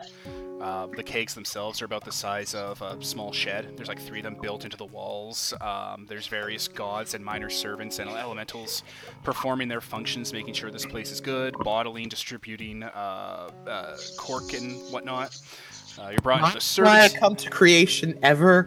Uh, I'm sorry. Go on. You're brought into the servants area. The servants area is probably the size of like I don't know, three, four story mansion on Earth. You know, there's maybe 20, 30 of them living in here. Uh, they have their own library, eight bathrooms, uh, a few entertainment areas, a harem that they get from the harem commission in Yu-Shan. Uh, there's a fire butter, uh, flame butterfly and a flame duck there that greet you, say hi, but they're not for you. This is, this is the servant harem. Uh, then they move you into the master's quarters, which is almost half of the block itself. Huh. you know, accommodation for you and 200 of your closest friends and family. Or maybe a god that owes us a favor that we're going to rescue down in creation. Well, I was gonna say I'm I'm certain that we could put him up if I mean, he- you're a junior member of the Five Score Fellowship, so this is this is really all you get. I'm I'm not uh I'm not frowning at, at the at this option. I mean, you know, um, I, I I understand that I need to pay my dues before my accommodations become respectable. So this place, the Masters area, has been furnished quite ghoulishly. It's full of trophies. Uh, large stuffed animals and statues of behemoths and first age monsters, like primordial war monsters, and uh, Oh, effigy, effigies of the Solars striking down third circle demons. Uh, Who paint was the prior owner? Are painted across the floor, and as the light goes across it, you can actually see them being murdered over and over again by solar heroes. Uh, there's a picture of Luna being hunted by uh, one of the original Titans, um, the Hunter. And then there's another kind of continuing manuscript that shows the sun rising up behind him and striking him down with arrows and spears on his chariot. Except in this depiction, he's not a man, he's an actual physical sun in an actual physical chariot carried by horses. So, like an actual spherical, circular sun who has a bow and arrow. All right, that's kind of awesome looking. just murdering the shit out of Arid the Hunter. Uh, there's like petrified, uh, petrified behemoth talons and organs and hearts that have been pierced by artifacts centuries ago and mummified. Some of them still beating slowly as the last, last of their heart's blood ekes out of them, you know, millennia later. Uh, oh, Olafem's monocle's here, shattered and broken, pieces of it collected together. Really? Yeah, it's like a big broken, shattered monocle uh, that's been like you know. Uh, uh, tastefully, such as it is, uh, arranged together to show it would look like completed, but with notes on the hubris of uh, the hubris of the children of the Titans, befallen by the might of the Solar Exalted. So, who do I know who the previous owner of this house was? Because they clearly um, loved their history, and particularly the history of the Solar Exalted. Uh, Toshiro, the Shurgeon of Great Beasts. Oh, oh, that's not nearly so insidious as I was worried. Yeah, he was a god that was in charge of dealing with war beasts during the first during the Primordial War. And you know, he kind of fell out of favor, but he's been coming back into power uh, recently because of all the Fey stuff pouring in. Oh, wonderful. Well, I'm sure that if he is interested, he will have these pieces moved. And oh, he is. Yeah, I mean th- these are these are lovely, and there's no way he's leaving them behind. So Oh, yeah, they're- that's still They're being boxed up and moved as you as you're walking through here. Even the floor is being pulled up and replaced with generic uh, manse uh, stonework. yeah. It's only it's only fine marble. Yeah, with that kind of blue blue gold cloud decor that makes it look like you're walking on top of uh, heaven. Oh well. Anyway, We'll figure out what to do How with this how place. when I- how strangely over time how jaded the sidereals get to this stuff. it's just Yeah. Uh, eventually, uh, one of your superiors, a god in one of the directional uh, um, boards that you're on, he's actually here overseeing this kind of trade-off. Um, he's just part of one of the conventions, probably one of the conventions of the, one of the directional conventions. He looks like a person. Uh, he assumes human form. You know, he has the different widgets and stuff that would make him look just a bit strange. And uh, ah, Mirage, you're here. out of character, does he have a name? Uh, sir would be what you'd call him. Ah, okay. So we don't address gods by their Not by name one. or title. Okay, sir. Uh, I'm glad that you were here in time for the trade-off. Actually, we're just packing this up and getting your manse uh, realigned. It's had some work done. It's currently producing a, a sort of almost solar essence, and we're regeomantically aligning it to go back to its original heavenly configuration. What configuration would that be? Uh, heaven essence.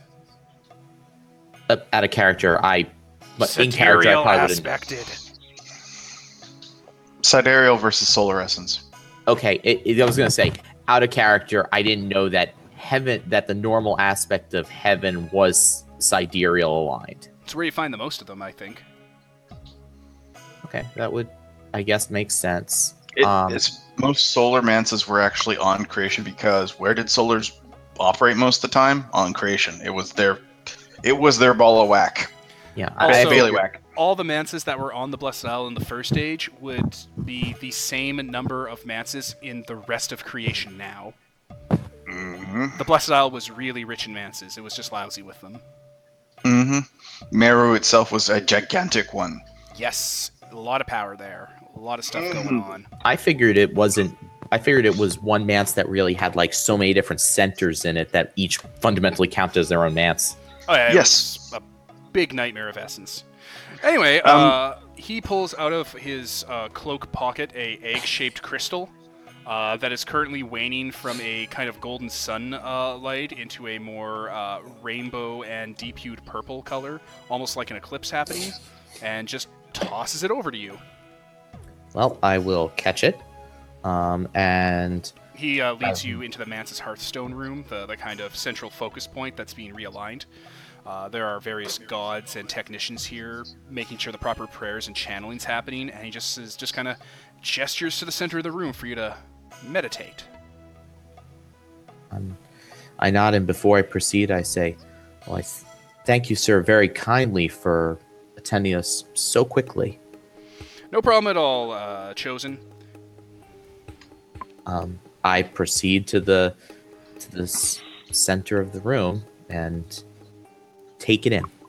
After about a few minutes, you feel the chakras within your own exaltation align more with the uh, perfect mandala of heaven's energy, and you awaken with a slightly more vivid shape to the world. And uh, yeah, this manse is yours. Well, out of character, awesome. In character, incredible. The Hearthstone is is the Hearthstone has its own little powers that you have to unlock, uh, but it is tied to the manse, and the manse is on top of a level one sidereal domain. And there's our key to opening up that door. Yeah, if I you, was- if you went to heaven, that was just one of the easy solutions. Get your fucking apartment, uh, Hearthstone. I, I was gonna say, um, number one, I'm not. I, I was. I wasn't certain that a sidereal Hearthstone would work, but it is it fully converted or is it still in the process, and that the the Hearthstone will reflect how far along it is in the transition. Yeah, by the time you get back to creation, it should be fully done now that it's aligned with your uh, essence. In theory, since both uh, Soul and I were there, it should work. Also, uh, because this is tied to a level one domain, it means that the Hearthstone grants you one effort that you can draw out of the uh, Hearthstone for a day.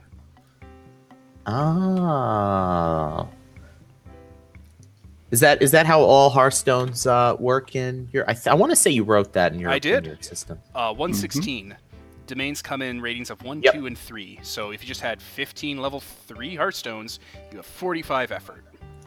And I can use that effort as if it were my own effort, with the caveat that it is always committed for a day at minimum, right?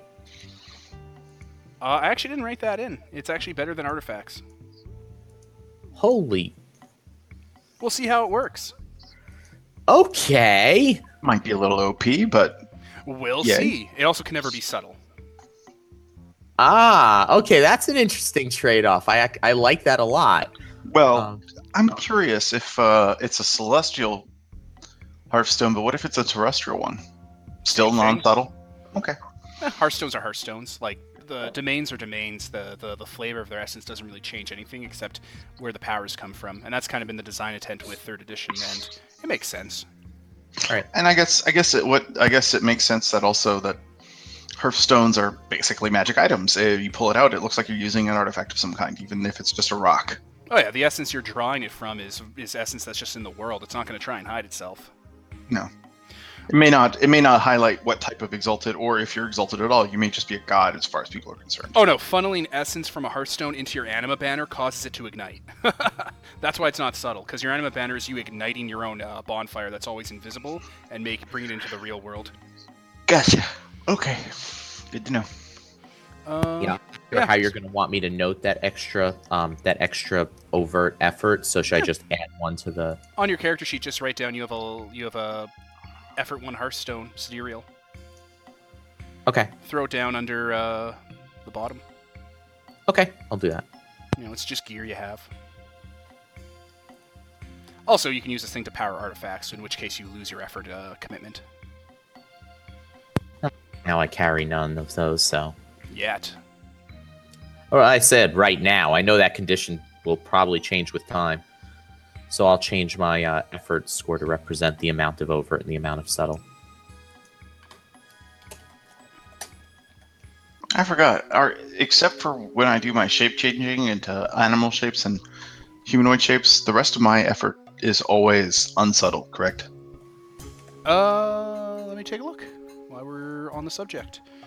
Um, yeah, you're a lunar. 'Cause- So, lunars, lunars, lunars. Where are you?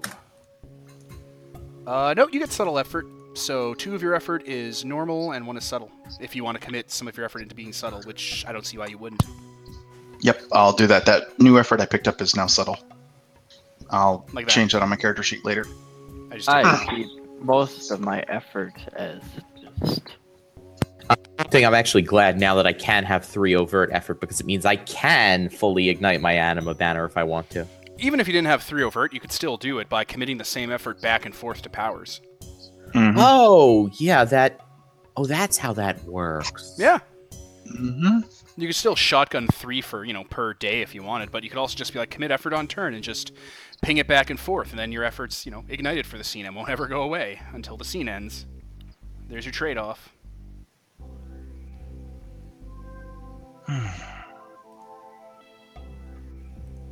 Thought it was pretty cool. Yeah, I was gonna say that's it's an that's an that that's not how I I, I didn't quite get how it worked, but th- that makes sense. Okay, that's cool. All right, so yeah, All it'll right. take you five days to get back to where the gang is. So, we'll while you begin on your uh, sojourn with your little cask of uh, kibbles and bits for the god, we will move back to White Wind and Sola. Awesome. Oh, can I ask you one uh, rules question before Sure. we continue? And, and this may be getting a bit ahead of myself. Um, journeying, page forty-three. Does uh, does Path of the Racing Dawn interact um, with know the with uh, Swift Progress the way I think it does? Uh, okay. Commit effort. You and those with you can fly or otherwise ignore terrain. Move at 100 miles per hour while journeying. You can cross your distance in the air through flight is not professor serving combat. Okay. Swift progress. Double the usual daily rate of travel and can cross any terrain. Yeah, I think that just works. Okay, so it doesn't. It's not going to require anyone else to pick up move over terrain instantly powers. No, I think you should be good to go. I think that's exactly how that's intended. I think Kevin Crawford's even commented That's. on it. I was going to say that's what I figured. Okay, I know the next power I'm buying. The only thing Which is? I'd say is that nope, that even looks like an overland travel rate. Yep, they both refer to daily rates, so you're good. Cool. Yeah. Wonderful. Then you can pick up Exodus Road and be a goddamn nightmare. How many people are we taking with us? All of them. All, all of them. I'm moving this city now. Sidereals had that ability. They did. Yes, they did. That'd I be a think com- I used that in one of my campaigns. I think that'd be a Oh, I- combination yes, I of, did. Uh, of greater gifts and a Dominion expenditure just to be like, and it's moved. Yeah, we we've done that in previous games where we had sidereals. We actually picked up entire cityscapes and dragged them around. It was uh, interesting. Right? It caused problems, but that was the point. In Ravenloft, uh, a lot of the times the landscapes there up and move because every country's its own prison domain. And it's Mhm. funny because originally Barovia and Darkon were right next to each other and they were always at war. And they've had been at war for centuries. And then when third edition or Grand Conjunction happened, Darkon and Barovia are on opposite sides of the planet. But both of their history books still talk about them being at war, which would be impossible because they're on other opposite sides of the planet with foot soldiers. So everyone's like, Mhm. this can't be right. This has to be just the wrongest, dumbest history possible. And then suddenly, nope. It's like, how could they have ever been at war? They're on opposite sides of the world. Maybe they were fighting through gates. Actually, uh, the mist, they literally walk out to the borders of the mist and wherever they intend to go, as long as it services the dark masters, uh, they're there. Which means their soldiers would never get there because the Dark Masters constantly torture Azalin and Strahd. Yes. It's so good. I love Ravenloft. It's one of the oldest D&D games I've ever played in. Like, it was the first one I did out of high school, and it's lasted to this day, actually. Oh, really? I was going to say, I've never actually played in a Ravenloft game. Ravenloft is good when people running it understand the conventions of Byronic heroes and Gothic horror, and agency with characters.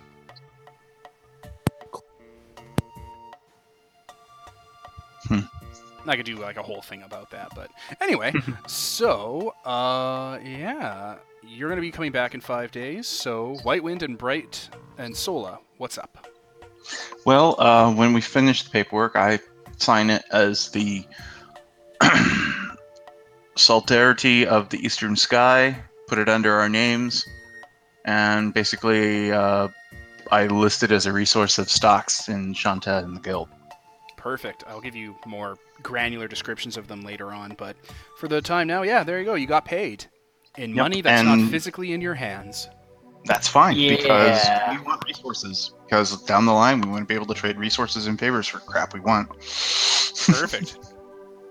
Um, I guess now that we've stowed the item, Sola's gonna do her recon of the town.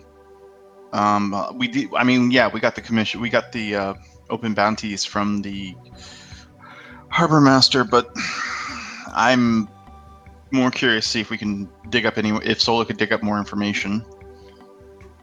And while Sola's doing Yeah. that, I will go ahead and commit my one effort to see everything in the town. What, the unconquered sunlight that lets you x-ray through stuff? Yeah, super X-ray. Um, all right, you start punching your eyes through everything uh, in this outpost. Um, what are what are you looking for? Um, well, let's start with uh, you know, the area that is supposed to be guarding the stuff that we gave them. isn't Oh. this like ridiculously obvious when Sola does this? Mm, No, if you no. settle, it's not. That's right. Yeah, no, it's not subtle at all. Okay, uh, so the area guarding your stuff has a magical barrier, which blocks it. The first line in the power. So you can't see through there, but the rest of this place is just super easy to see through. Okay, It's but, good uh, that there's a magical barrier. That's what we want. Yeah. Trying to see whether or not if you know if uh, you know a couple of Joe blows could come along and break in. A couple of I get a filthy feeling- insults. get a feeling that's a no. Yeah. At least not easily. Not without starting a small, you know, protracted battle that we would notice. Uh, so yeah, the central vaults uh, in that redwood are defended sorcerously. Cool. I will uncommit the effort. Perfect. Um. Let's see here. I Uh, was hoping you would do some social. yeah, social we can do some social things. Let's go talk to some people. See, sort of. I want to get the feeling of people who live here about how they feel about just their leadership in general. Uh, people love the leadership. Only the strong are allowed to survive, and only people who prove themselves are counted as adults, um, even down to Adabeasts and, uh, you know, just normal Joes. It's a great culture. Don't forget, I specifically asked you to hunt for any other reports of strange attacks or. Yeah, and then uh, after that, considering uh, this is a culture of you know the strongest people, I will look particularly for the strongest people to get these stories of any attacks because they would be the survivors. All right, so people who've survived uh, sort of attacks. Yeah. All right. Uh, there is um, two women. They're you know hunters for uh, this outpost. Uh, probably in their mid to late 30s. Uh, kind of scarred up, like, but it doesn't look like those are recent. It looks like just from a life of being a hunter and working with animals. Uh, they actually own that, or own, or friends with that panther, uh, the Adabeast looking one that's intelligent. It has like jewelry and uh, barding almost on some of its body to protect its more vulnerable cat parts. Uh, they run one of the more important uh, tanneries here.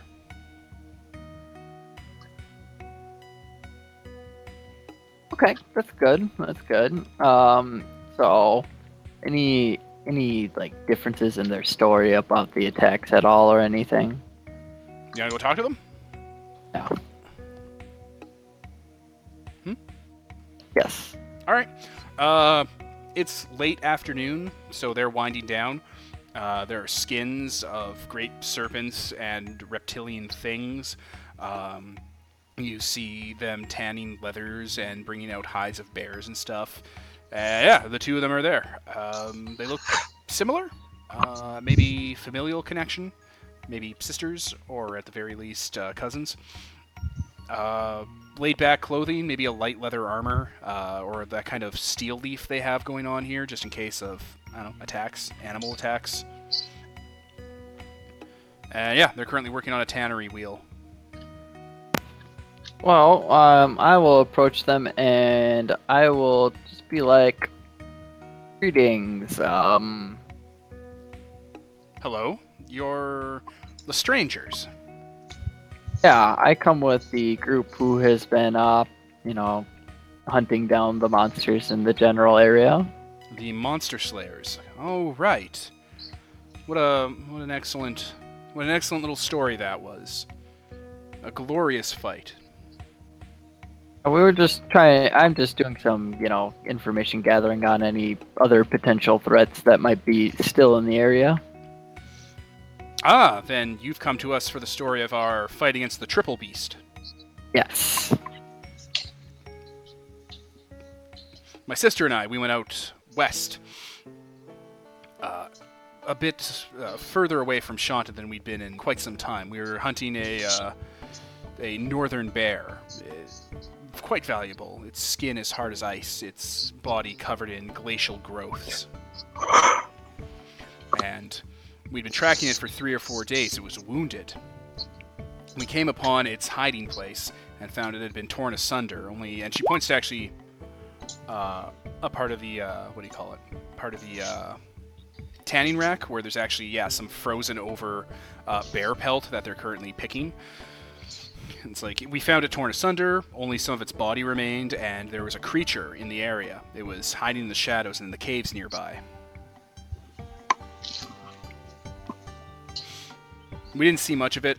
Went to my sister first, brought her down in a few blows. I had drawn my weapon. We began to uh, try and pull back, get into a cave where we couldn't reach. It was big, bigger than a cat, bigger than bigger than the bear. Uh, many sets of arms and legs. Once we got to the cave, we were able to get a better look at it. It had multiple heads. All of them were screeching and making this this noise, uh, like stone against stone. After a while, Okay. we pelted its heads with our arrows and our spears, and it left.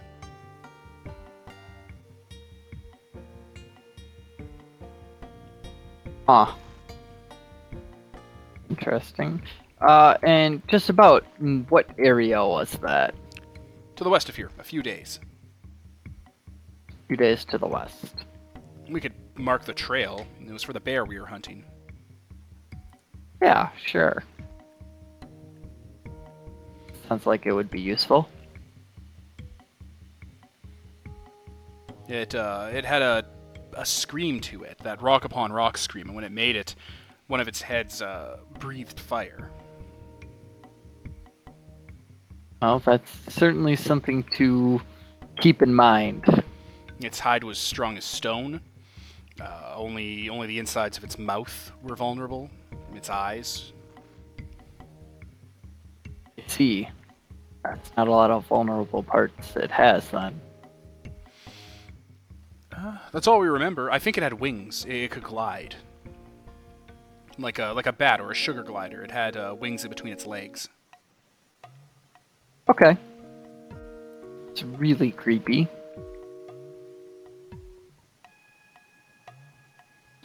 Um, well, thanks for the information. That certainly helps. Oh, good hunt. Yeah. Of course, I want to share information just kind of about the beast. See what Mocking White thing, Wind can get a mix, what it might be a mix of.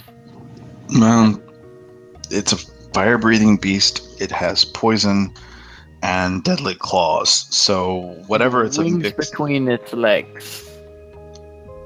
that's interesting. Um, so we'll have to deal with a flying beast. That's going to require some thinking. Um, ranged attacks probably. I can lure it closer with my bow. We may have to set up some sort of ambushes.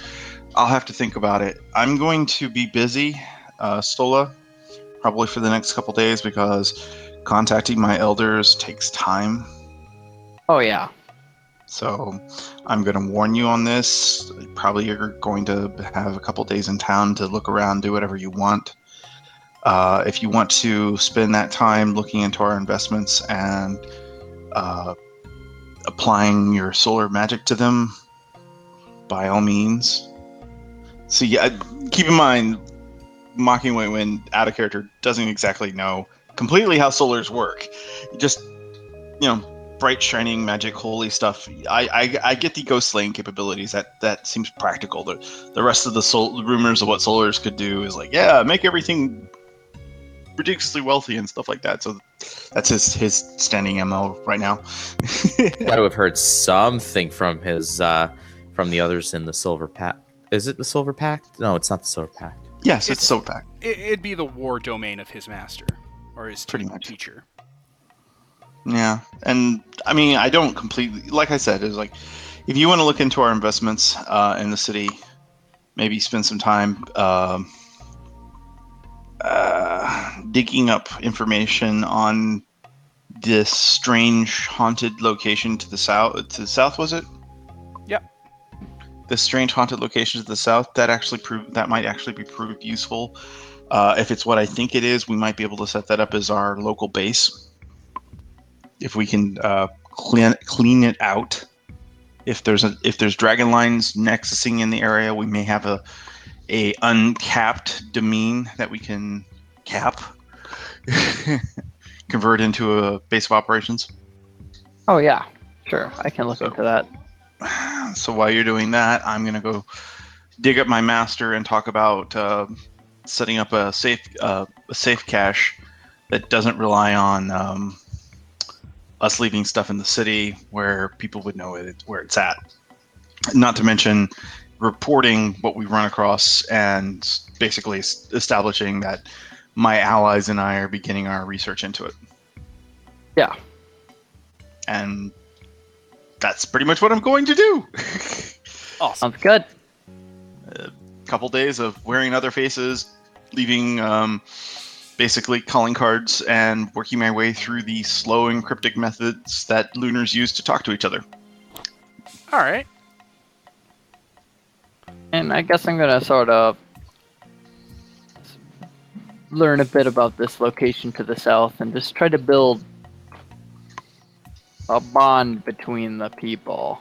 I'll leave. I'll leave uh, some of my notes lo- uh, translated into the local script for Sola to use, so she can um, have uh, something to start with. All right. Which one of you wants to go first then? Go ahead and let solo. Alright, Sure. Um, so I think the first thing I want to investigate is probably just gonna be the spooky area to the south.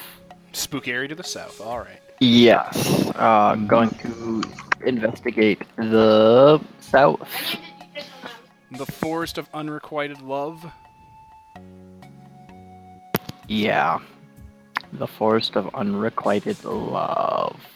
All right. Uh, you're able to find a local who will be able to take you. Uh, young man in his early teens, maybe mid-teens. Uh, he has a monkey with him that has those large, intelligent eyes that are creepy on animals. Okay. Uh, yeah, his name is Arsum. Really? I see. Okay, so you want to go to the forest, right? Yeah, I would like to go to the forest. Is there like, like something wrong with like, did something happen? Are you okay? Uh, I'm just kind of interested in the forest. Okay, I mean, you know, there's like a there's like a dance happening at the pub if you want to go over there. Not the pub, the uh, the tea house. There are no pubs. There are only tea houses. Um, I think I'm just after it. No, I I'm good. Okay, well, all right, well, let's go. It's it's a sad forest, so I just I just wanted to make sure. Don't like taking sad people there. You know, it's not responsible. I see. All right. Well, What happens in the forest? you know, some people just hang out there and get really sad about stuff. It's where people go when their hearts are broken. I, I didn't want to pry, but I'm just saying, you know, there there's a poetry reading. You know, they brought in some teas from a recent trade. A bunch of porters came in uh, the other morning with uh, exotic spices and teas we're going to be trying. I just, it might just be more fun and interesting. Uh, I think I'm very much aware what I would like to do. So. Okay, sure, no problem. Hey, I'm not judging. Let's uh, let's go then. One moment. Uh, he uh, he gets his stuff together. You know, he has that kind of uh, leaf armor and like leather hide kind of gear, and he has a bow and arrows and a sharp chopping sword machete. Yeah, him and his- Yep. Yeah, they uh, they take the lift down. You know, he starts leading you through the forest, uh, through some of the more raised treetops and platforms they have out here for observation. Uh, this place is full of life. You can hear birds and owls and squirrels and just foliage, just you know, moving in the breeze. Do you have like allergies? Are you allowed to have Mm. allergies? No, Okay, because this, this place is. This place is just full of fucking pollen everywhere. Those maple seeds that are like a helicopter when they fall, those are just flying in as the wind goes through here. I see. Yeah, the forest is alive with the sound of music, man. Good to know. Yeah, so the uh, the, the the lovers' forest, you know, came showed up before my time. Uh, apparently, there was a couple heartbroken. They went there. Uh, they had to break apart because of a war was starting in the south, and their like tears and broken hearts seeded the place. So all the trees came up really stunted and horrible. It's uh, yeah, you know, just not the best for people really sad place. If you go there, you can hear them like still being sad about their breakup through the trees and the wind of the branches. That's interesting to note. Is there is there a more particular reason why people avoid the location? Uh, other, well, other than it being depressing, Yeah, other than it being depressing. It's just it's really depressing. Okay.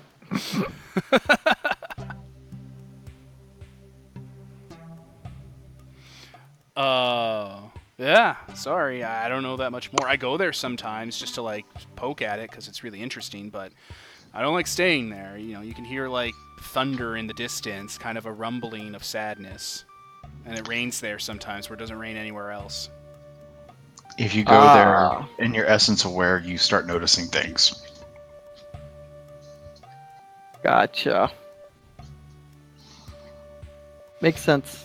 All right. It's a couple hours of walking. He, you know, talks more about the weather, you know, how good he is at climbing trees, his monkey, Hmm. is his buddy.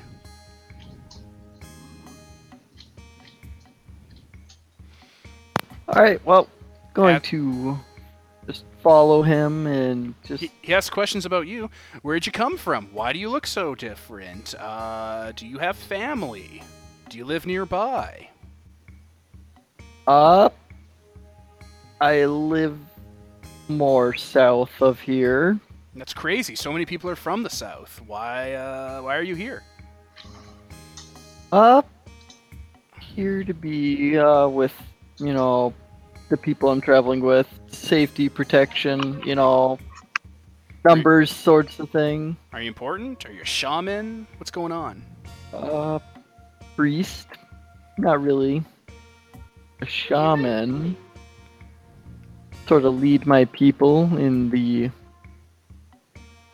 uh, discerning people? the words. Are- Yeah. Are, are you like a prince? No, not at all. Just a priestess. Oh, okay. We have those. Uh, so you have people that you lead. So does that mean you're in charge of them, like your royalty, like you're a royal priestess? I guess it kind of works that way. So you're like a king priest. Yeah, I guess. Cool. So where's your nation? Uh, we don't have a nation. We're a group of moving people. You're nomads. Yeah. Oh, uh, where do you nomad around? Um, it's a hard question. Uh, we've been to we've been in the west, and we've been recently moving more towards the northwest, as of late. What do you mean by like in the west? Like there's a lot of wests. Hmm. There is a lot of west. Because like, Ah. we're, we're in the east, so geographically speaking, everywhere's west. I guess that's true. Um, so a lot closer towards the, you know, more a bit closer towards the realm stuff, you know. Oh, the comparison. Yeah, Oh, okay. Like like Nexus or Sijan? yeah, kind of close around there. It makes for good trade. Oh wow, that's I've never been that far. I've never been outside of my outside of Shanta. That's interesting. Well, Why there's- not? There's a whole world in the trees in the forest.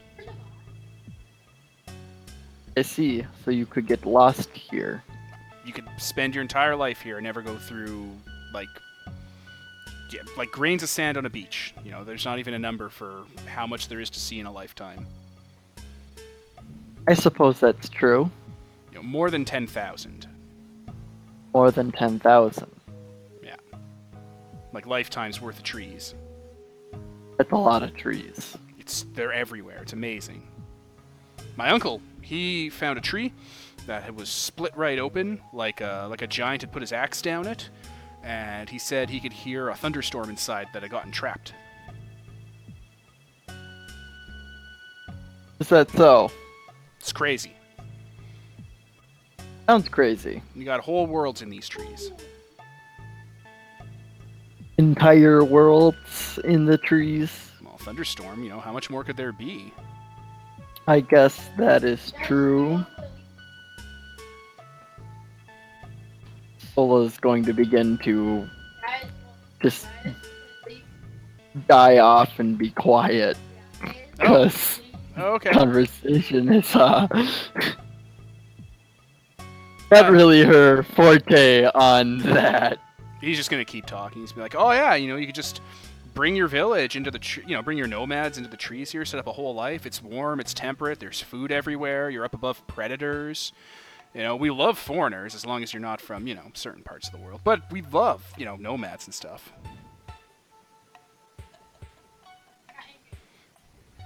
Alright. You should talk So- to the dock master about it.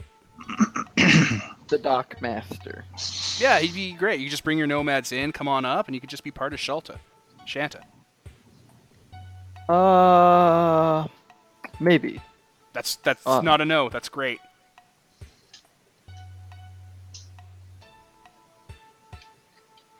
So, as you guys keep on talking about nothing, you start to hear rumbling in the distance. Rumbling in the distance. Yeah, he's like, "See, there it is. Sadness clouds." Alright, I am going to do my best, and by my best, I am going to just sort of look at what they are. You're gonna activate your charm. Yup. Wow. Um, maybe 10 minutes away is a clearing of stunted trees in geometric circles and triangular patterns that looks like they've been curated, like their branches and stuff have been cut like bonsai trees almost to have, be in pleasing spherical and pyramidal shapes. And it's giving off a faint kind of hum of essence, sort of like a an almost pulsing uh, ebb and flow, as if there's a dragon line under it. Okay. So there's the there's the nearby dragon line, but nothing else.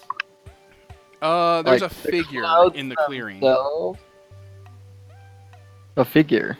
Yeah, it's about 20 feet tall. You know, it, it reaches above the trees, and it's uh, yeah, it looks like it's a, a shape you can see because oh, your essence sight can see out to the horizon, so I I can't even make it hide or cover up. Uh, it looks like a giant gray-skinned giant man with elephant fingers and like with an elephant face and head and trunk, uh, wearing uh, skins and robes sized for it, and it has like man hands that have big blocky elephant nails on it. Uh, it has three eyes in its socket, tusks coming out. It, it has giant, twisted old shears in its hand, and is carefully trimming this these, this forest. Uh huh. That is really creepy. Um, All right, I'm going to take note of that, and I'm going to be like, all right, so we're at the forest. It's time to turn around. What? You don't want to see the forest? Uh, I've, I've I've seen everything in the forest already. You didn't see the best part. Come on. Uh, Come Alright, on. Where's your sense of dir- adventure? what direction does this guy start heading? Towards the forest with the elephant man in it. Okay, I will head slowly towards the forest. All right. After about ten minutes, you get to the clearing where the trees are growing that are being carefully groomed, and like all the branches are on the ground and stuff. And he's like, "See, look at this fucking forest. It's crazy. We find these branches on the ground all the time. We don't even know what does it. The forest actually cries itself apart.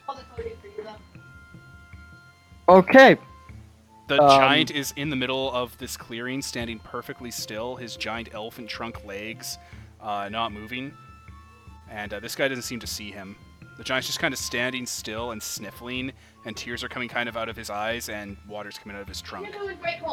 And it always rains here. I see.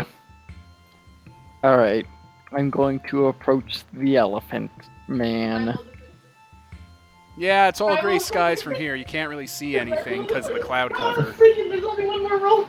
Oh, we're getting a lot of background noise. Uh, yeah, my bad.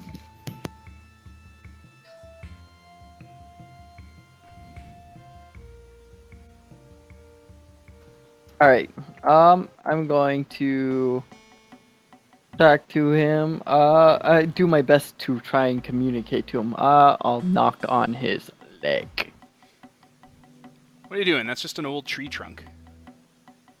Um, Are you trying to talk to the trees? Can you do that? uh, I might be able to. My grandmother said she could talk to the trees. There was like old willow spirits uh, if you go further enough west. Yeah, this tree in particular is a uh, very important tree. It has a lot to say. What does it have to say? You should ask him if you should move your village into our city. Yeah. Let, let me get right on that. He's like picking up branches that have been sh- shorn off. It's the strangest damn thing. Um. So is, is the elephant is just clearly ignoring our existence, more or less. Well, he's he's looking kind of down, kind of sniffling, tears coming out of his three giant dumb eyes, and uh, that's causing the rain to happen. Spoiler alert. And uh, he he's not responding to you knocking on his leg. All right, up. It's time to climb it. All right, the uh, Arsum starts climbing a nearby tree, and you know, it's like, "Oh, okay, we're doing this now. Cool." I'm going. Do you climb the giant? Yes. All right, where do you climb? I'm gonna keep climbing until it notices me. I don't see where you've gone. I think you went above the tree clearing. It's really cloudy up here. Alright. All right, the elephant notices you. Like it moves its hand to its like lower robe where you are, and kind of just goes to pick you up. Uh huh. All right, it grabs Hello. you. Okay, and he just kind of goes and puts you down on the ground away from him, carefully and slowly. Um. Ignored me. No, he, he saw you, made eye contact, picked you up, went okay, and just kind of went and put you on the ground. Yeah. I wanted to ask it why it was so sad, but it's just super depressed. Oh, wait, wait, wait. Oh, I When- know what to do. When you said I know what to do, I assumed you were gonna like smite it, be like, "Pay for your ignorance." No. No, no, but instead. Ah, man. This is horrible. I am going to climb it again to get its attention. All right, he picks you up. He's he has you like As in one of his fingers. As soon as it does that, I'm going to snuff the heart's candle. What, what are you gonna do? What are you doing to this poor giant? Um, I'm going to quell his sadness. That's kind of cool. All right. Uh, he's going to resist your terrifying solar magic because he's a worthy foe. Spoiler alert. I wondered. Um. Oh, let me just take a look if that's enough. Do do do do do do. Where the hell is that bookmark? Stupid bookmark. Oh, it was minimized. Like an asshole. Um. Oh, it's enough. Oh no, wait, no, it isn't. All right, you got him. Probably not. It's no longer sad. All right. Uh, it doesn't feel sad anymore. It kind of wipes its eyes and the whatever is dripping from his trunk, uh, and then puts you down on the ground. Kind of straightens his robes and gets back to clipping, which he wasn't doing before. What is it clipping? The trees. Um, hmm, hmm, hmm, Arsum is yelling, "Oh, you can hear the thunder now, right? See? Can't you hear it boom?" uh, yeah. Totally. Alright, um, I'm going to just. Oh, it's just clipping trees, or is it like full clearing? No, it's it's curating this little forest like it's a bonsai tree. I see, so it's just taking care of them. Yeah. You're charismatic, and you know people. This thing's sad, and it was also shy. I'm not even gonna make you roll for that. Hell. I'm going to, uh, Use your foul sorcery to snuff its shyness. no, no, no, no. I've, al- I already gotten one, rid of one emotion. That's, that's horrible enough as it is. Is it? You just saved this guy years of therapy. That I did. That I did. He can enjoy his bonsai fort. Anyway, I want to make my way back. I'm going to uh, find what's his name. All right. Uh, once you get to the ground, he's Arsum's over there in a tree with his monkey, and Yeah. you can hear the large elephant giant humming happily, trimming the forest. Sweet. Okay. Well, we've done one good deed today. Oh, uh, okay. Uh, The rain probably- stopped. Yeah, probably not going to do that very often here anymore. Well, you're a powerful uh, king priest.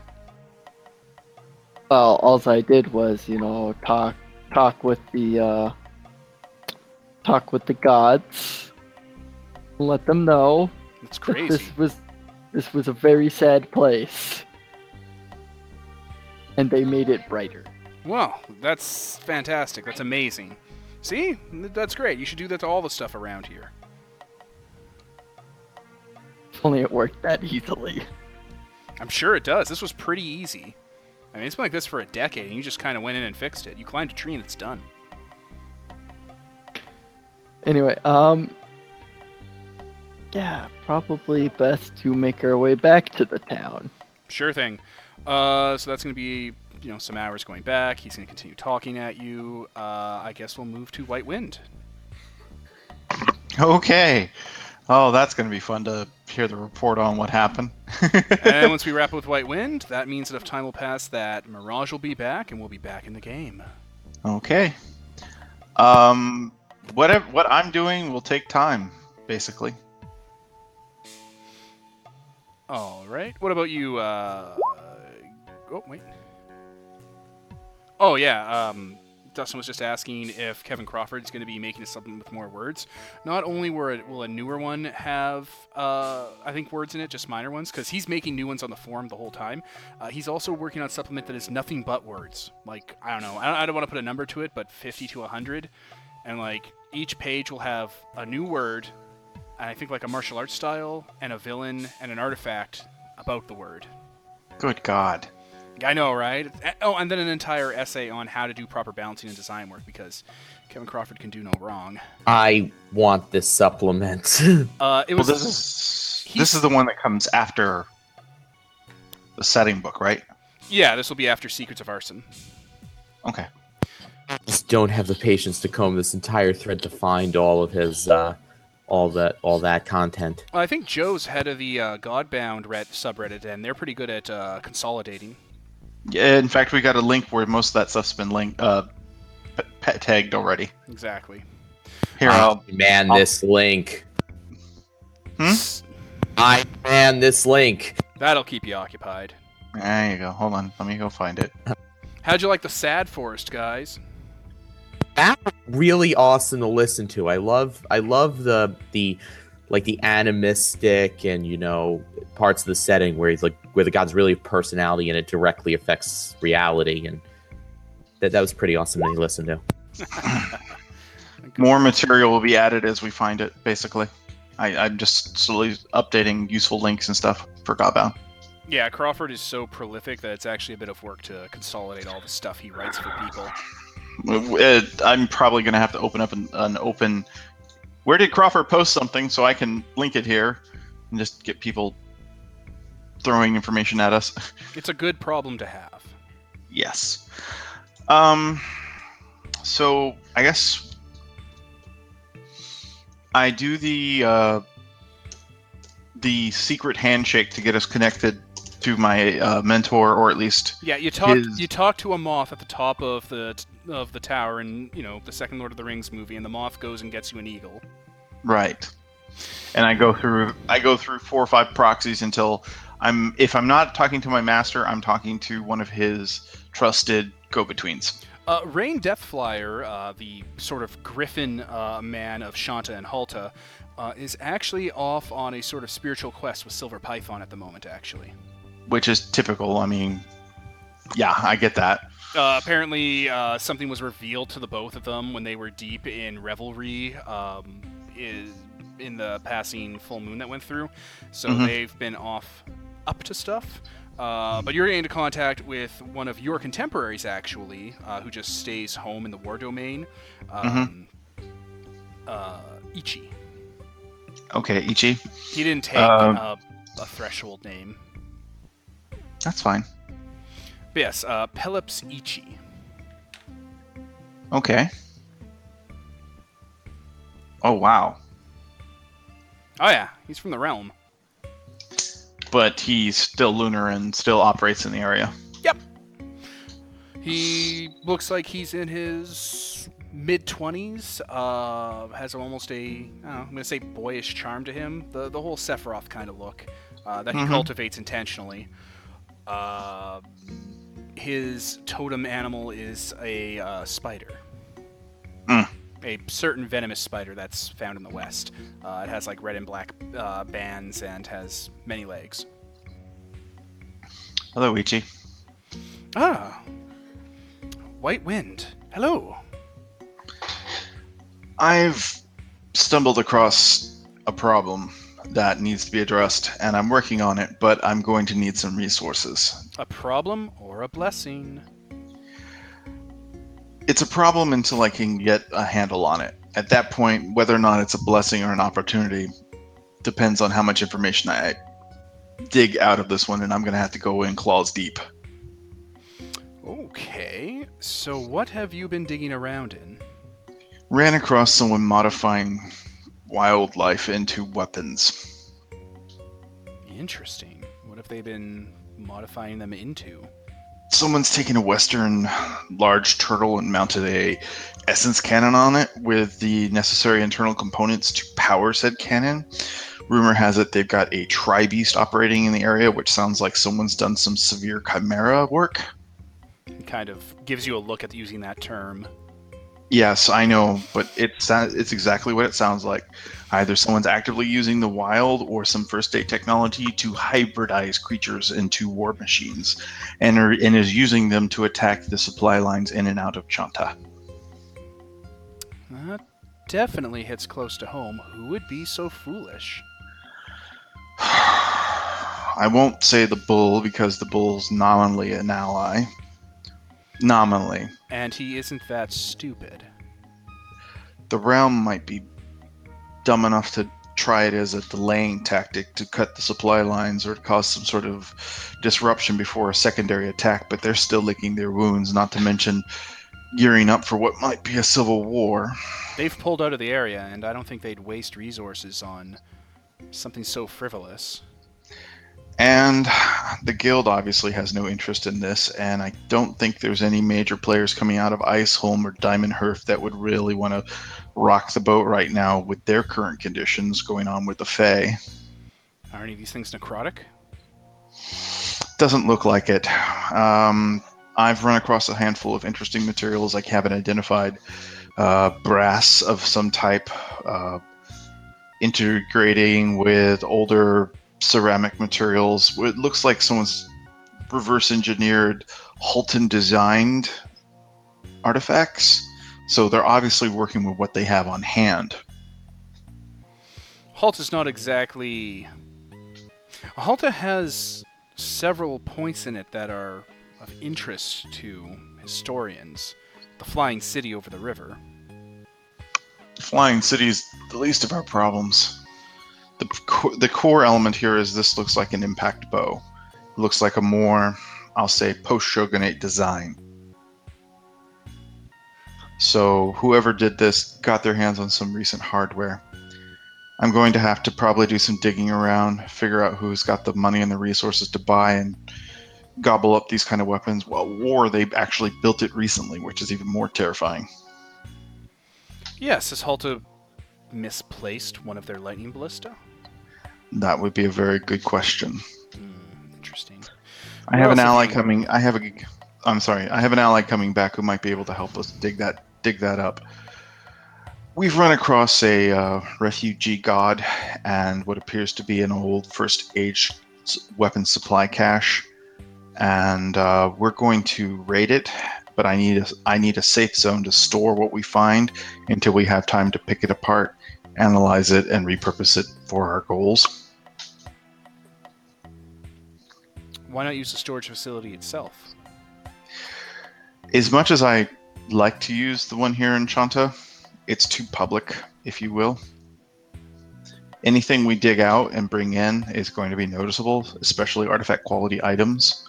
I want to bury this someplace deep because if there's a third party operating in the area trying to disrupt flows of resources, they're going to be looking for this kind of hardware because it's got very low trace value. Hmm. And Hmm. It could be a celestial. Maybe that's one- what I'm maybe, afraid. maybe an agent of heaven. that's what I'm afraid of. However, that would imply that there has been a disruption within the flow of uh, Heaven's action because I actually have an agent of Heaven allied with me in this. Oh, is that so? I've stumbled across some friends of late, and I I'll use the term friends because they haven't betrayed me and they're useful. One is a neophyte solar. She's taciturn. Is, is that the term we'll use? I always preferred larval. Well, she's definitely has capability. I wouldn't cross her. The word She's is more tac- of a warning, if you will. Hmm. She's taciturn but powerful. The other is a chosen of journeys who is more interested in maintaining the supply lines. So, if an agent of heaven is disrupting things in Shanta, that means the right hand isn't talking to the left. That's that's the summation of our greatest advantage over them. True, but I might as well use that against them if that's the case. Hmm, interesting. Why not? Where are you in Shanta? Mm hmm You're quite a way. We're quite a ways away from any more consolidated upper bases. Anywhere was- you go in Shanta is going to be a populated area. I was hearing rumors about a sad forest to the south. What do you mean? some local domain that seems to generate jilted lover energy. I don't know. I, I have a friend looking into it. Hmm. Might be a local legend. Let us know what you find out. But all I'm looking for is a cache. If necessary, I can do the necessary geomancy to stabilize a region. If you've got an untapped domain, I might be able to use it. I do have a project I've been working on. It's called the Spider's Nest. Is it aspected? In a way, it needs to be properly fumigated, if you would. Uh, well, If you could go That- in and clear that out, I would be willing to give up rights to it. How far away from uh, Shanta are we talking? It is closer to the river off of uh. Hmm, pretty deep into Liliwan territory. I can work with that though. It's farther away from Shanta, and that's really the point. It's in sort Mhm. of the no man's land. And with what we're doing, we're operating in that distance between Rubilak and Shanta. Whoever's making these attacks are going after the river lines. They're probably going to start going after the ground lines from the south too if they're following any sort of consistent pattern. So I need to look into This Anything- path is intentionally avoided by traders for various reasons that will become clear once you try and fumigate the area. And by fumigate, we're talking multiple legs. The name has no um, pun to it. Uh, you'll see. Okay. We'll call it a test and chalk it up to a great success if you're able to do it without incident. Hmm. Mm, Look into it. Thanks for the opportunity. We'll use the local Shanta storage facilities for the short term, but I don't want it as our long term base of operation. Too visible, as I said, and I want to have a certain amount of ambiguity as to where we're basing basing our operations out of. Thanks for the uh, intel. I will always- send quiet updates if Master shows up and wants wants information. I'll put it in your hands, Ichi, for the time being. That'll work. But uh, word to warning: whoever's doing this has got some really good First Age tech on their hands. Keep an eye out if you run across any information about artifact transfers coming in and out of the area, anything that seems out of hand. Uh, for the most part, the local Haltans keep to a specific types of equipment. They're more interested in their beasts and, well, their boomerangs, for lack of a better term. I don't really see too many of them running around with essence cannons or lightning ballista of this caliber. Um, not that they don't have some, but let's just say I You get know- a feeling that whoever's doing this may be transferring extra goods in. I've I've been dealing with actually a, mis- a missing persons case in the last little while that I think would be right up your alley. What do we have?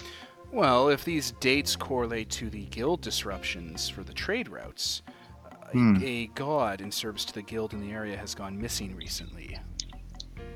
What type of god? A god of the guild of um, Eastern trade, so to speak. Are we talking a caravan god or an affiliated zone god? Larger than a caravan, smaller than a direction. Hmm.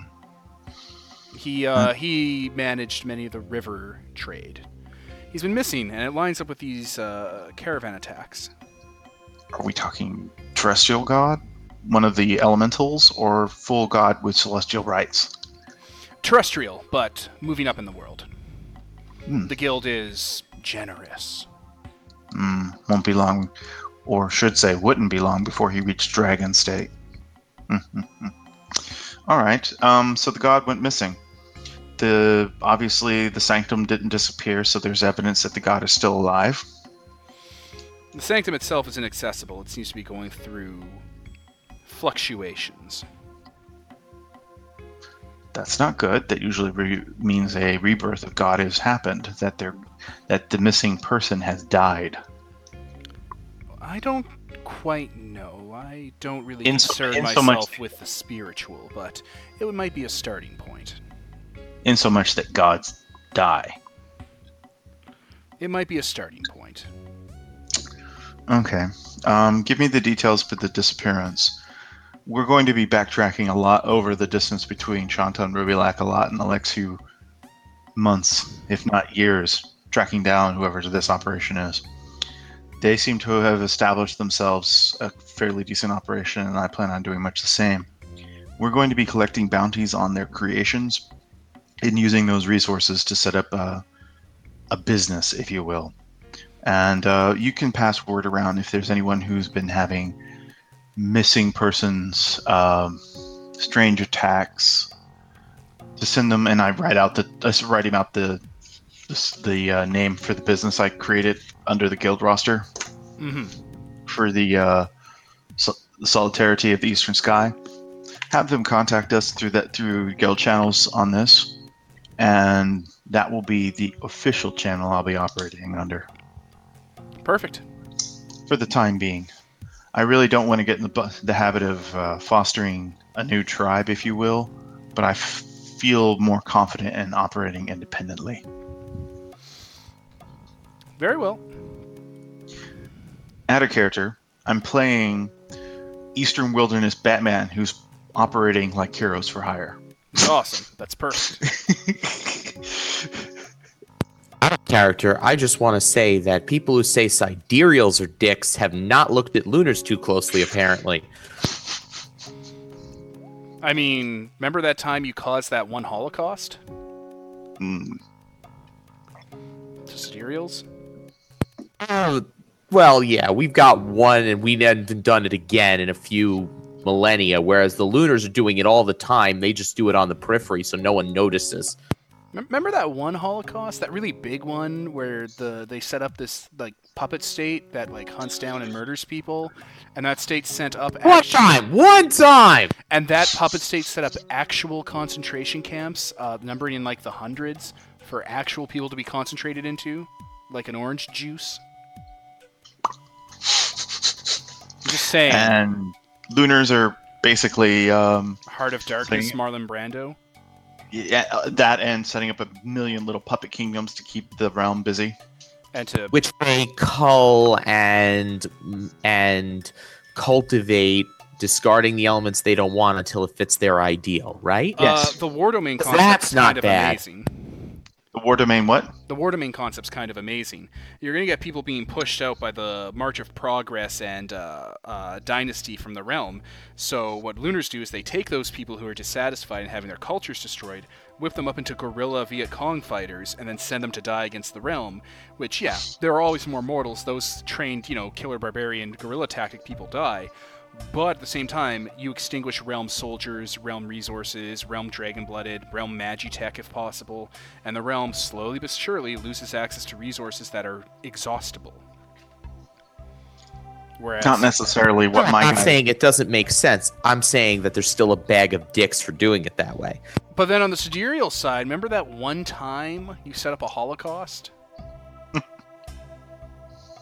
that really big one. Yeah, I killed a bunch of people.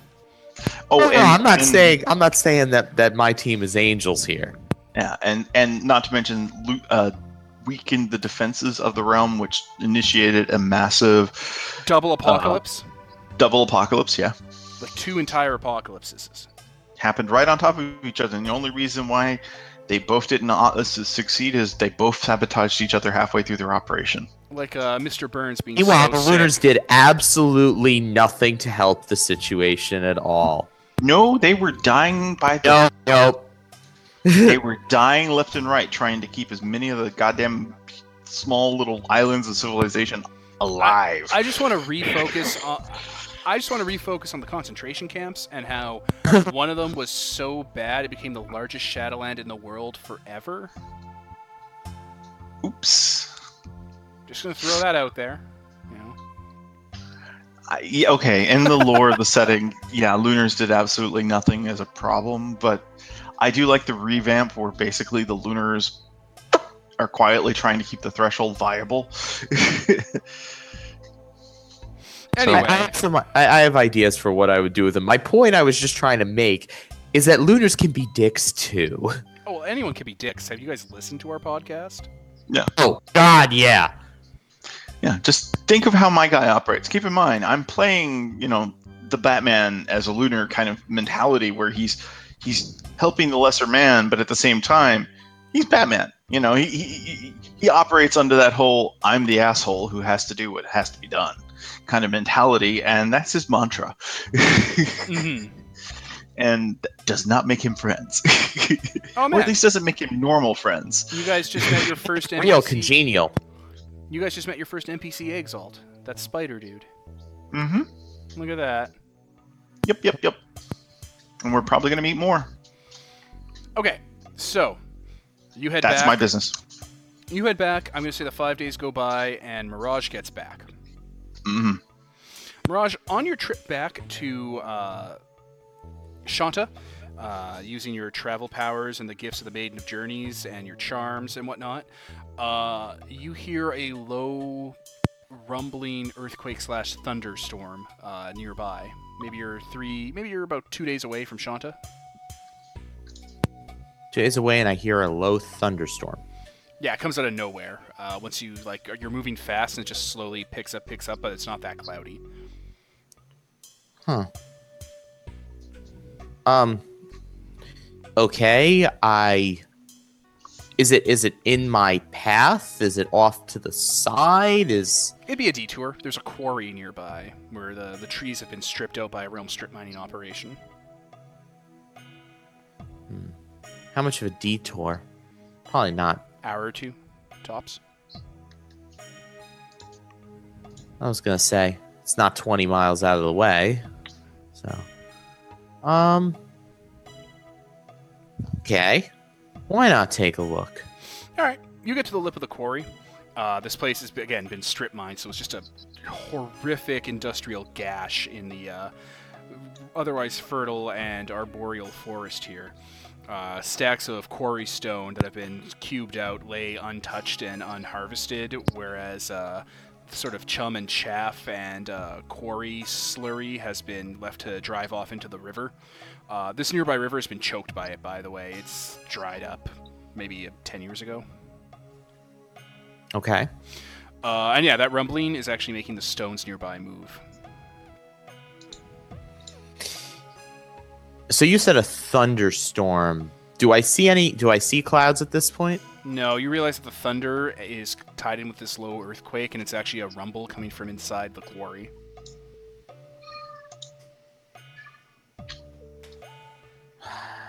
Well, that can't be good. Well, let's take a look. Moving. I just have this. Sorry, I just have this feeling that we're gonna have to pick our kaiju so moment coming up. Uh, coming out of the quarry is a large, stocky beast. Uh, it moves slowly and it looks like it's in pain, I'm going to say. Uh, but imagine a bat.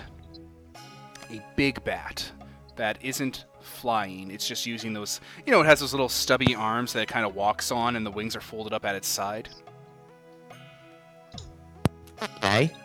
Um, It's big. Uh, I was gonna ask. Probably How big? 30 feet tall, and that's with it loping slow to the ground with its arms. Its body is probably bigger than a Yeddim, maybe three times the size. That's a big fucking bat. Its stone is covered in shale like scales and uh, matted bits of uh, vinery and what looks like um, uh, core samples, like like shoots of actual earth coming out of it, like hair fibers. Uh, it doesn't have a face because it's a bat. Uh, it doesn't seem to have eyes. I know bats have eyes, but the, this one guy doesn't. Um, and its head looks like it has a smooth uh, brass and bronze helmet welded onto it. Its ears are large and moving around like it's you know hearing for stuff. Uh, it the pommels of those little stick-like uh, wing arms it has are covered in spikes, and it is just kind of moving around the quarry, smashing its fingers and smashing its hands into the ground, and uh, every once in a while bellowing from its mouth, which are just full of teeth.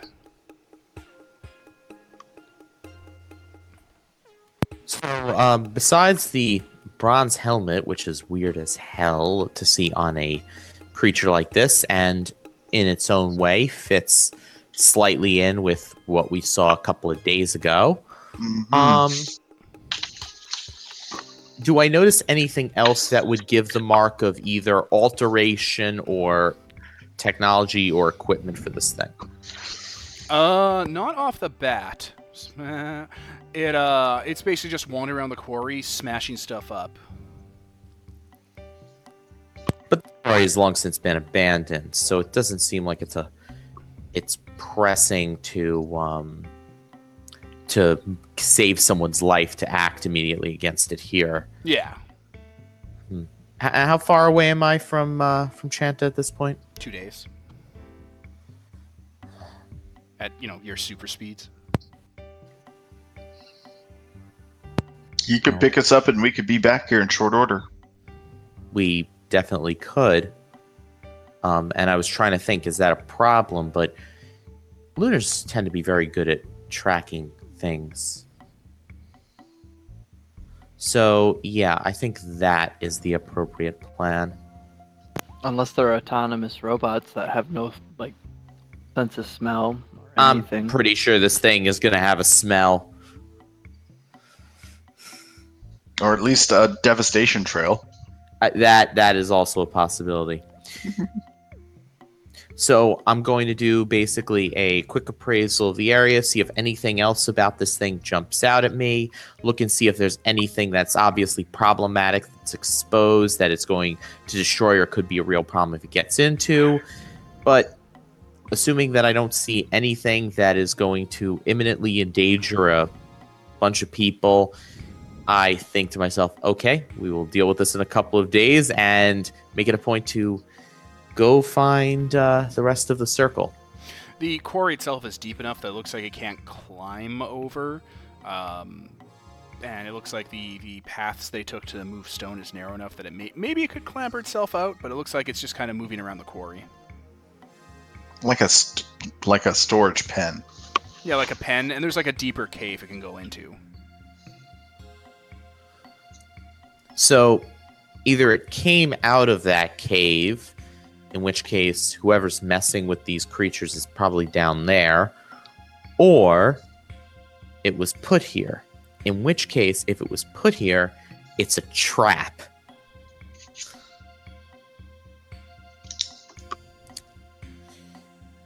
Out of character, I think Leto Atreides had a statement about traps, but that didn't end well for him.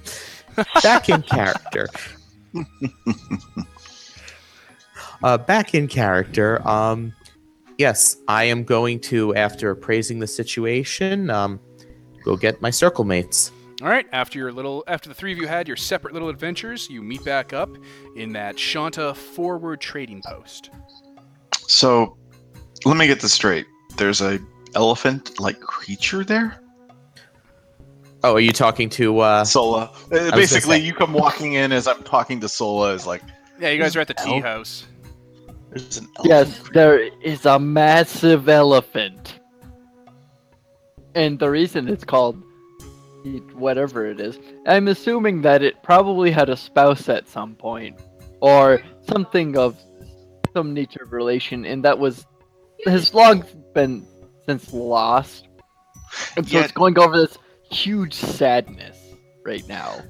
but it's altering the very dynamic of the dragon lines in that area by altering the forest. It's basically making a demesne by endlessly repeating this process of pruning the forest. Yeah. So it's an anomaly, but I'm not sure if it's a high priority for us. I mean, Probably you- not the highest priority. Right now, it is content with what it is. It's not Hmm. sad. Yeah, hopefully that whatever you did keeps it at bay for the time being. Um, we probably should circle back around and check it out later. I do have a place we can set up as a base of operation. Oh, thank you. I was gonna say. I was gonna say. Um, it's been a while. It's been a little while. Uh, how have things been going? Who are you? Who are you? Hilarious. did, did you say that in character? I would hope not. Definitely. Oh. I kind of glance over at her like she's just messing with his head. I go, you- Uh, I go, you two, and just pull up a chair. so, as far as I can tell, there has been other events happening. Um, the Force of Unrequited Love is gonna looks like a short-term dead end, but something we can circle back to. It's apparently some local gods' stomping grounds. Um, we've got a potential base of operations, but we're gonna have to quote unquote clean it out. A location referred to as a spider nest. It's closer to Ruby Lac than Shanta. You can probably go check it out after we hit the cache. So, what did you run across, Mirage? Did you get the um, the required resources? that I did. Um, more than uh, more than I expected to, actually. So we should be able to attend to all matters uh, back with the um, with the with the lost and uh, rather hungry god. Um, What do you mean more than? I go, well, we may have a way into that um, to that cache, but I think that um, I think it would probably be prudent if we ensured that uh, if we ensured that the place that we could relocate the contents to was secured first, in case if once we open it, it's difficult to get it shut again. From what I understand, uh, we discovered that the local storage facility here works as a short-term s- site. It's held by thaumaturges and a local automaton, um, first stage artifact entity, who's powerful enough that I don't think any mortals or lesser spirits are going to want to deal with. He has full guild as well as Shanta uh, circle backing. So it, whatever we pull out, we can stick here for now until we set up our secondary base of operation. I smile and I say, So you trust the people who are familiar with the storage facility and could potentially get entry?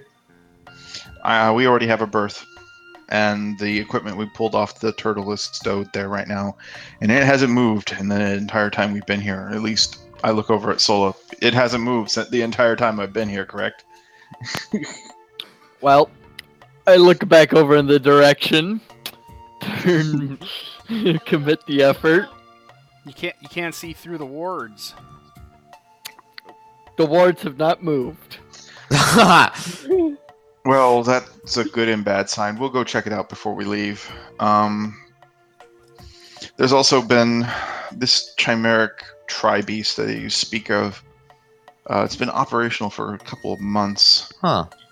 And We are also getting paid in stocks. yes, I've set up a, hmm.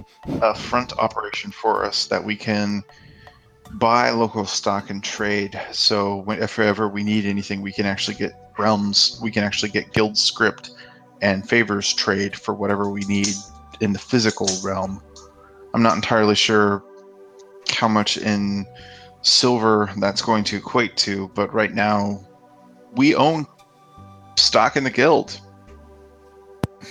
I smile and I say, I'm certain that I'm certain that however much uh, the dividend is, it will be sufficient. We will find means to manage. I'm still And- nervous about bringing everything that's within that cache um, uh, to this facility, though. There's a big difference in the appeal of one of one rather destroyed artifact weapon that could potentially be reconstituted and what we find in that cache which could well be completely operational that temptation might be too much for some individuals Our highest priority is to get to that cache and reseal it as much as possible. The two of us interacting with the op- activated Hearthstone, and without a Hearthstone, we can't re- open it and then reseal it. It appears to have some sort of linear locking mechanism. I'd have to spend more time investigating it, but we still have to solve our Hearthstone problem. say well let me ask you a question do you need anyone let's say that we wanted to use the storage facility here in case if we couldn't get it resealed do you think we would be able to move the contents of interest in there without anyone knowing that we did it? Um, I can. I get haven't fairly- seen it, but Let's just put it this way: I can't quite pull off um, out of character, stupid big lumbering pack beasts. Um, get him. Yeddim. I can't quite pull off a Yeddim, but let's just say I could do a fairly large sized travel horse. And as long as whatever we dig out, which that seemed to be a fairly moderate sized storage facility, we probably could move it with some amount of quietness. We just would have to ward it properly so it doesn't give off much in the way of aura. I do know that if we can get it into the local facility, its magical energies are well contained. Their wards here are impeccable from what I can tell. I think about it and I go, well, it's not ideal, but it's certainly a suitable backup plan. hmm And if I can that, get the, if I can get that cache's locking mechanism to reset back to its original form, I don't. It doesn't matter if someone has a Hearthstone. They would need both. Of, Precisely. they would need a lunar and a solar to fully offer to fully open it. In a weird way, if we can get that god out of there and keep it quiet as to where it's located, um, we could use that as a third base of operations. I say, I say, well, precisely. That's why I'm asking about this as a backup plan. Um, at which point I will uh, produce a small hearthstone and um, and hold it out long enough for them to register what it is, and then put it away. You weren't kidding about saying you got more resources than you than you were setting out to find. Whew. I smi- Wow. I simply smile at that and say uh, and say fate provides. Well, I've set up a- operations that if any more, shall we say, strange attacks or mysteries happen in the area, the guild will contact us through the business office we've established. I've also put in word with my local packmates who are looking into the uh, issues of these weapons and where they may or may be coming from. We probably do need to do some legwork and find out if any of the artifact weapons that Haltan uses in its defenses have disappeared, but I think our local harbor master might be the first avenue of questioning. We can hit that up on that. Since his, since the defense of the supply lanes is one of his jobs. Um, Also, the spider nest we have, it is geomantically active. If we can contain or clean out whatever's inside there, um, one of my contemporaries has said it's ours. But of course, we have to go through the effort of killing off, quelling, or solving whatever's inside. any idea what is inside? knowing him, it's probably a goddamn bug nest. But it could not be. I'm not sure. He tends to have a really, really bad sense of humor. I smile and I say, Well, usually we're in the habit of dealing with things that are larger than us rather than smaller than us, so this might be an interesting change of pace. No, no, it probably would be small, larger than us. Well, depending Well, in on that how case- big I get. Um. Anyway, In that case, I have some. Uh, I might as well bring this up right now. There is another monster, uh, apparently uh, having a romp around an old uh, an old strip mine that's been long since depleted. um, out of character, would I know this quarry's location Yeah. in history at all? You don't. I can tell him where. I I said yes. Yes, you would. Okay. Um, what was it originally? Just local supply dig out? That were they using it like an old quarry? Yeah, the realm was using it for a strip mining operation. They were pulling materials out of it. Hmm. Okay, two strikes. One, beast being stowed there. Two, old realm facility, which might explain where they're getting their equipment from. Okay, let's talk to the harbor master real quick before we head out. This other beast, is it an immediate threat, or can we hit the cache on the way?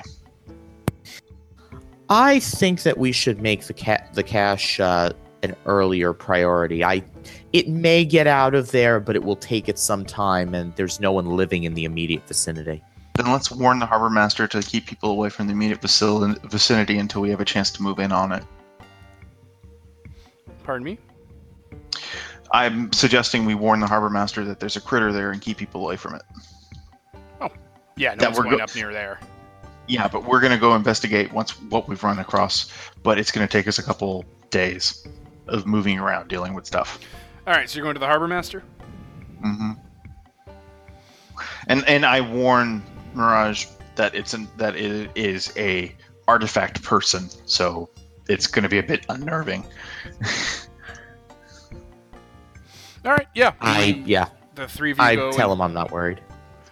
Three of you head in force, uh, or as a group together, over to where the harbor master is. Uh, he is currently managing the construction uh, of a new longboat. Like he's taking orders and specifications in as workers are uh, putting together a new Porter River boat. But it looks like they're using a uh, different type of wood. It looks um, it has sort of a, a, a red and blue veining going through its knots and through the grain. Is it magically? Is it essentially active? Can we sense that? It's not essentially active. It's just strange. Uh, greetings, Harbor Master. Oh, hello. You're the uh, troubleshooting team. Mm.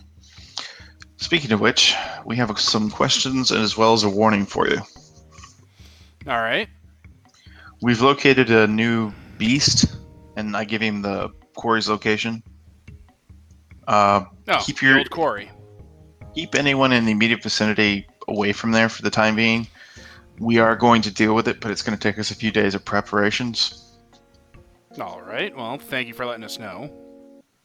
Uh, secondly, have you had any hardware besides this? Go- oh, and uh, besides the god going missing, have you had any hardware that has uh, had parts missing? Have you had any hardware that itself has been damaged and been sent for repair?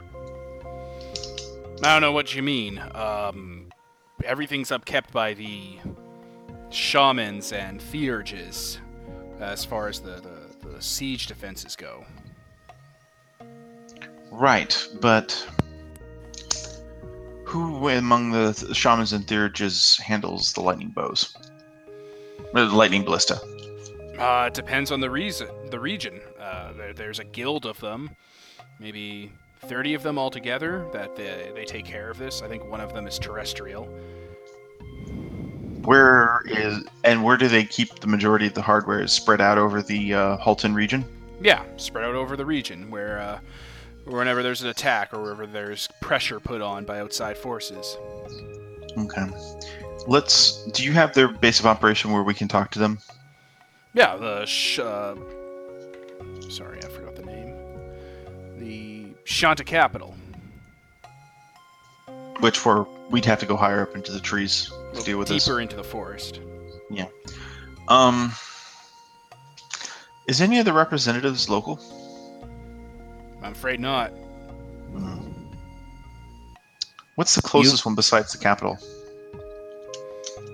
Uh, actually, the capital would be the closest one.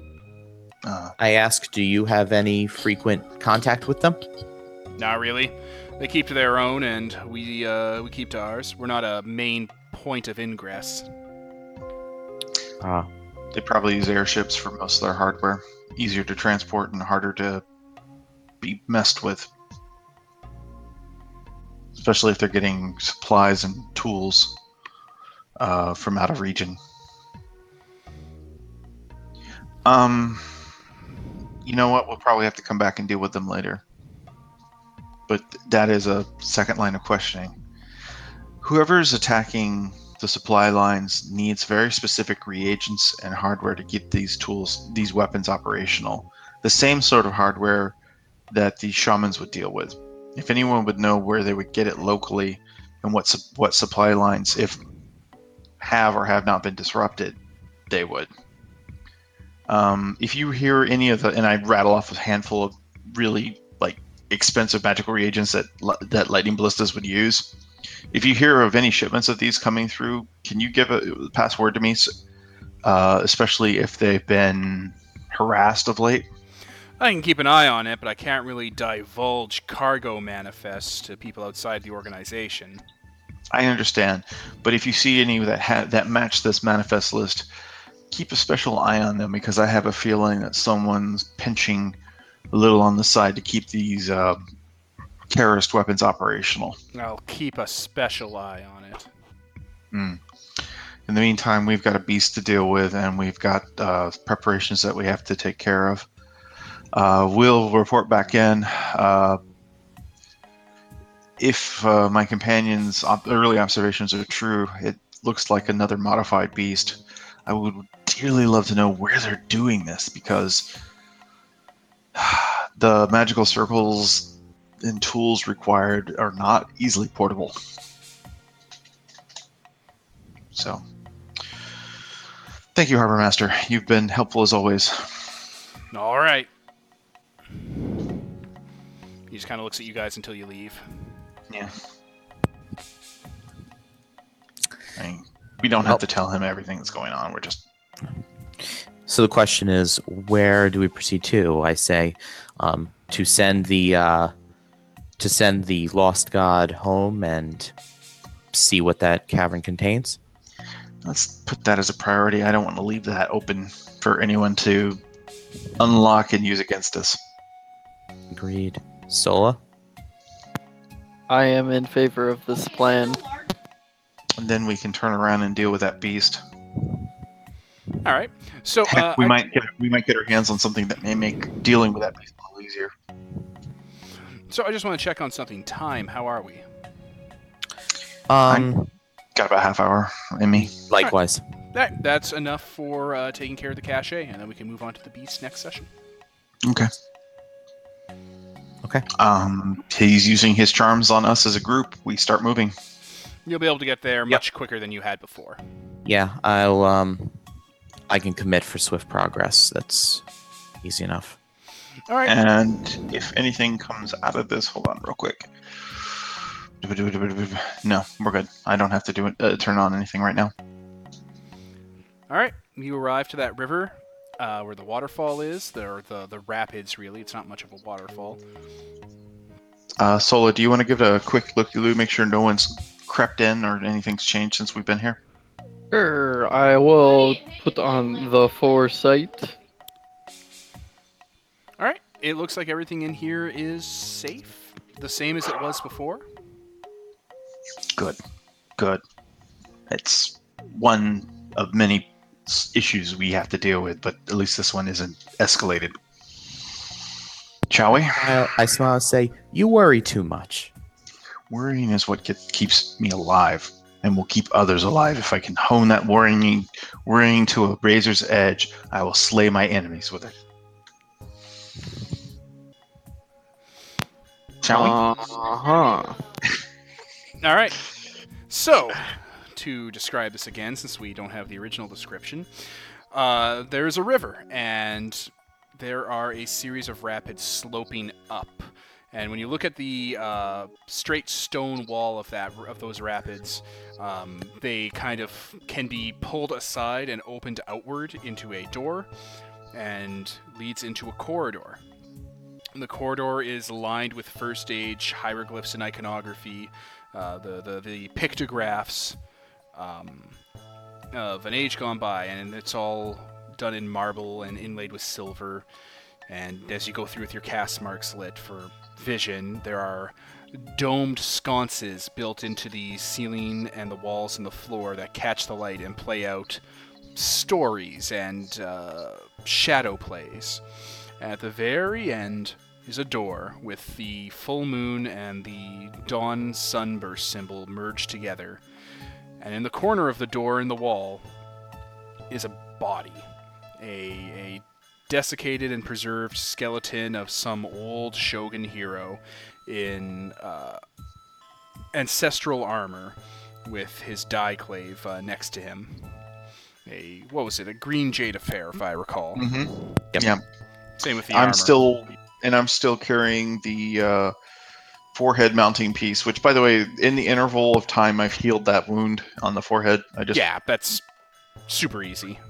Yeah, and uh, the earpiece, which is the uh, wild uh, damaging effect that uh, it protects against the, but, Mhm. but which is part of that whole set.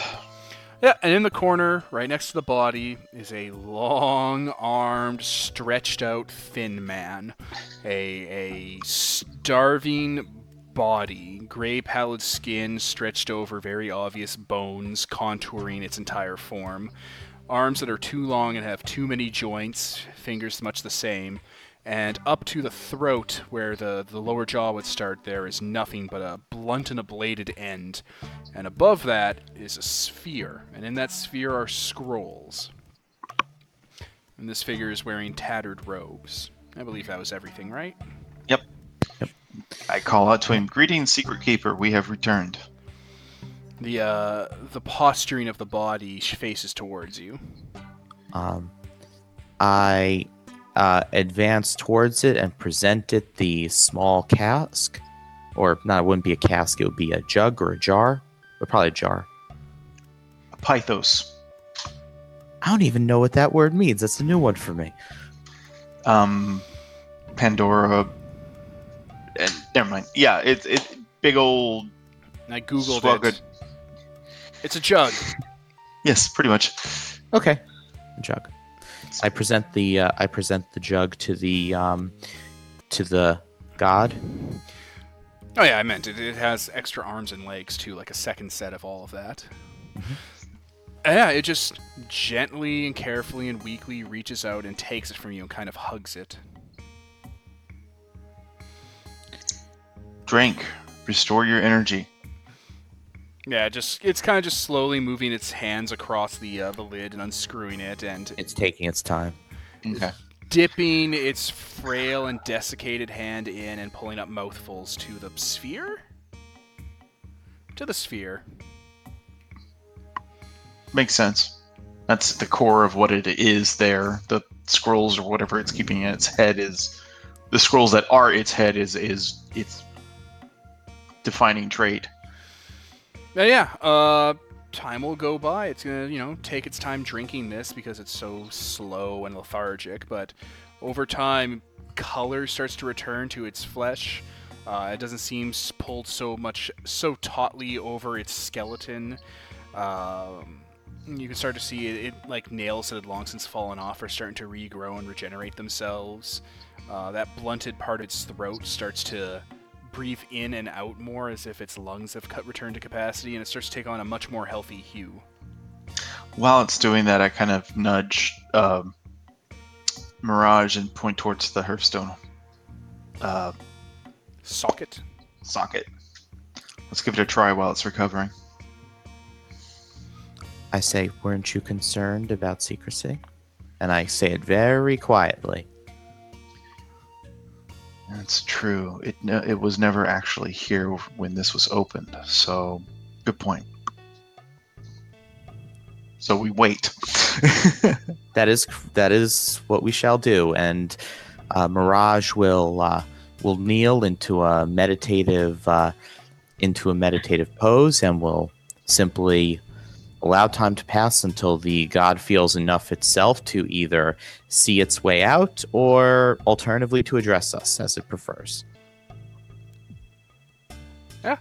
After uh, maybe an hour or two, it finishes that entire gallon and uh, starts to get up way less shaking, way less uh, weighted by weakness and time. There's almost a sort of aqu- uh, aquamarine glow coming from the sphere. Greetings, Secret Keeper. Are you feeling more yourself? words appear on the inside of the uh, sphere above the throat uh, stump. Uh, that basically, it's basically talking through pictographs and words. Okay. Uh, thank you, lawgiver, and steward, and chosen. You are very welcome, and thank you for your service here.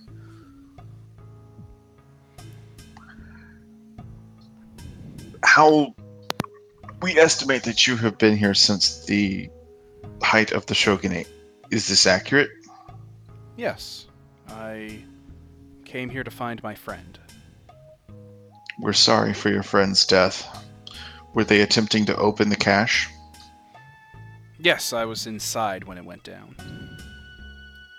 Hmm. We would like to move your friend's body to a local city and state and preserve it there until such time as we can find proper descendants and burial rights. Is this acceptable? I think he should be brought inside Why? because that's where he wanted to go.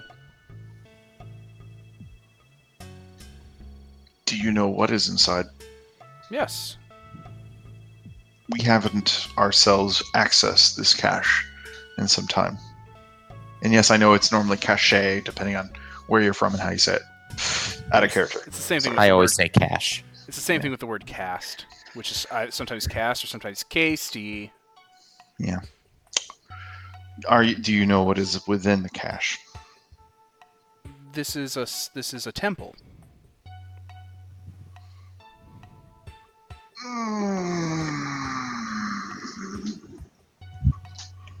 Were you related to it during the First Age? No, I found this. I smile and I say, temples have many purposes that they may be devoted towards beyond just worship. The deliberative marked this place for security.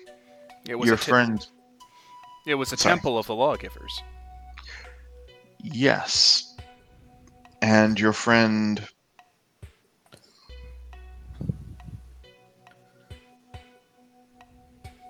Your friend's body can be resting in state within. However, your presence will be you will be required to wait outside while we access it. Is that acceptable? I, w- I was inside it before. Oh, I'm sorry. I misinterpreted what. Sorry, out of character. Oops. Joe misheard what you were saying. Um, I see. So you were in charge. Were you in charge of this facility or maintaining it? No, I found it. You actually accessed it. Yes, it was open. Do And you it was- then? Hmm. I say, you accessed it and you were within, and then you came out. Does that mean you know how to seal it? It closed behind me both times. At After that, you- my character goes from a slight smile to a grin. So every time you've left it, it closed behind you. It closed behind me when I went in. It closed behind me when I went out. And do you know how to open it? Well, He kind of just gestures at the Hearthstone socket. Right, but do you know how to access the Hearthstone socket? Did you have someone with you who a- who? It was open when I got here. Interesting. uh, so, it was open when you arrived and you entered, and it closed. Yes. And then you left when your friend came was here, and it closed behind you, and you have remained with him in this chamber since. Y- yes. Was your friend ever inside? No, he tried, but we couldn't get the door open. What was inside A when you were there? to the lawgivers. Was there any sort of temple goods within? I suppose there are rooms, but we wanted it for the temple. I say,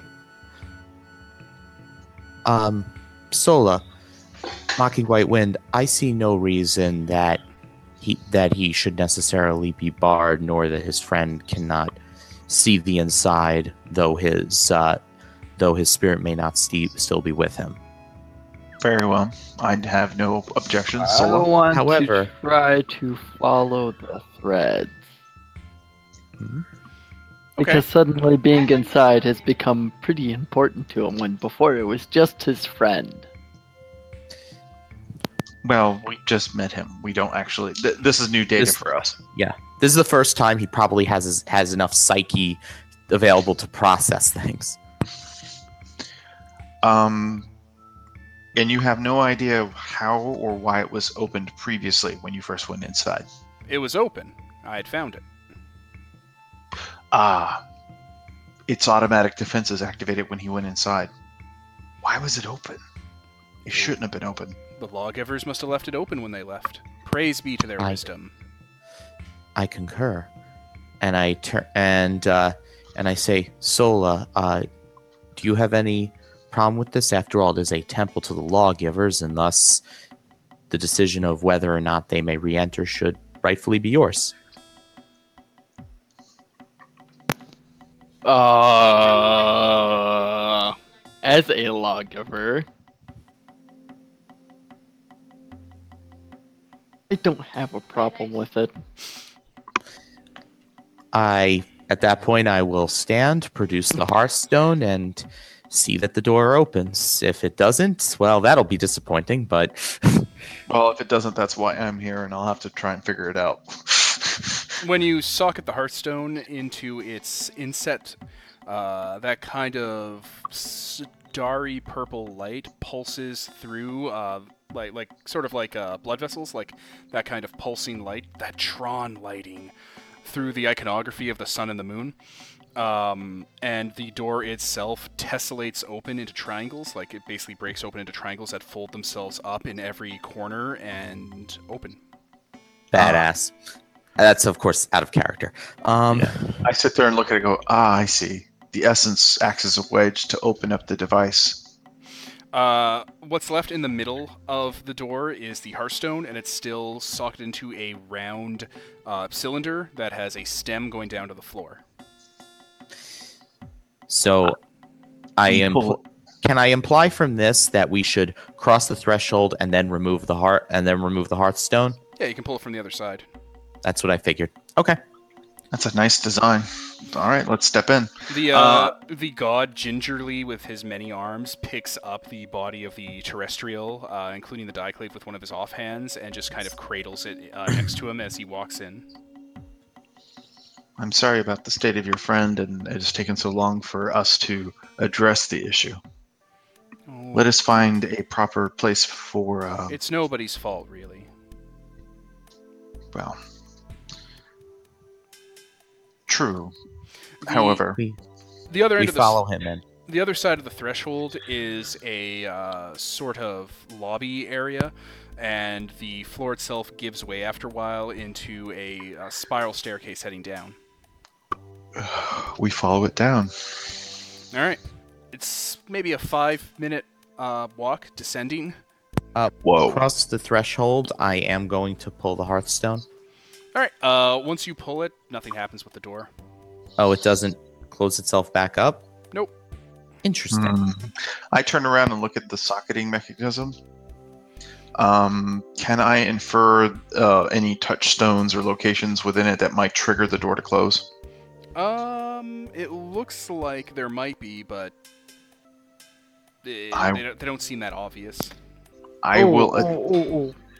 Can uh, Sola and I reach out and touch the door simultaneously and uh, touch the socket piece to try and trigger the locking mechanism? Sure. Uh, is there any roll required, or we just do it? No, if you guys want to do it, you do it. The door seals itself back up. Praise be the wisdom of the lawgivers. I see. It makes sense. Lawgiver and associated steward. It's a it, it's a very secure facility if you know how to operate the place. Character, I just had a really horrific um, suspicion. I don't know if it's true, but if the door was open, that means two of them came in. But it meant that they weren't resealing it behind them. One of them didn't come out, At least, yes, at least one of them didn't come out. which might explain. Uh, there's a whole bunch of scenarios that. Let's walk down and find out what happened. Exactly. So after you go down multiple, uh, probably a story or two worth of steps, Yeah. uh, you are What do in. you mean? You have like Nope. You are Hello? in a. Uh, sorry, it sounded like there was a bit of background interference. Um, the steps give way to a temple. It's rectangular, like you're at the back room, and as it goes further and further down, it's uh, just a straight shot rectangle that ends in a half circle uh, design. Uh, this place is lined with first age iconography and those same pictograms.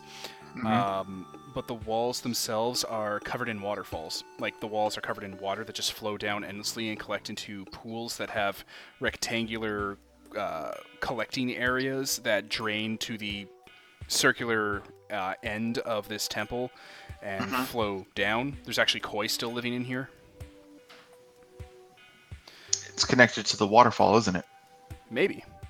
Um, the back of the temple has a altar. The altar is styled in solar iconography, and there are lunar fetishes everywhere on the ceiling and on the floor. Uh, a starscape is at the back of the area by the stairs, and this place goes off into two different rooms, Mm, like a T intersection. Let's right or left. The uh, Left. Uh, the god stops you guys when you get off the steps and points to a symbol of the uh, of the the absence of the moon, the no moon, and uh, says, "Don't step on that. It shuts the door." Well, see as how we shut the door um, already, thanks for the warning. That's what happened when I came here. how did you get it back open? Oh, a thing happened. Define the thing. Um, well, there was a lot of uh, problems in the temple. It was the temple was very angry, and then uh, there there were shuddering and explosions and shaking. The sky shook, uh, and then a woman appeared over the altar. Uh, she was a she was a chosen of Gaia, and she said that the world was under her purview. And then the temple shuttered, the lights went out, came back on, the door was open.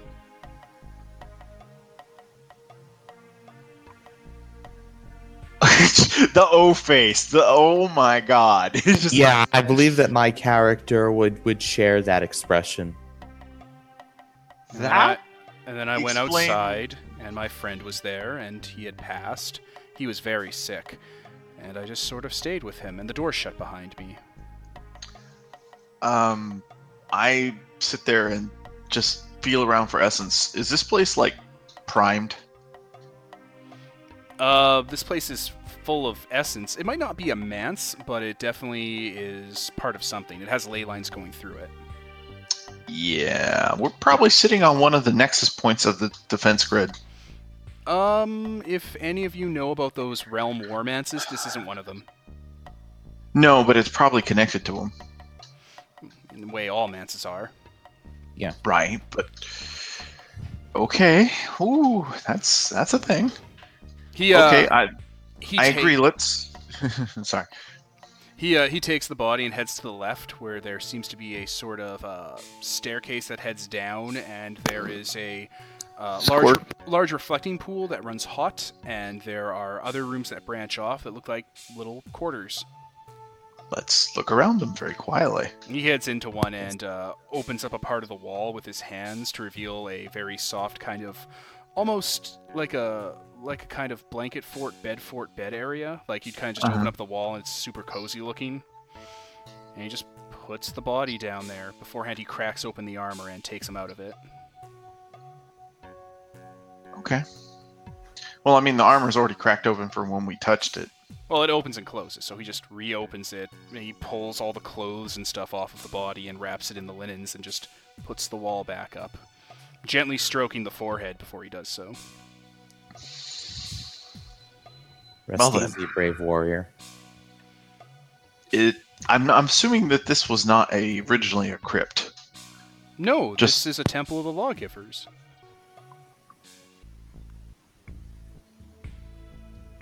It, out of character. It, looking at it, besides being a temple, I, I'm assuming that this. Is this a mausoleum room? Yeah, Nope. is this a mausoleum?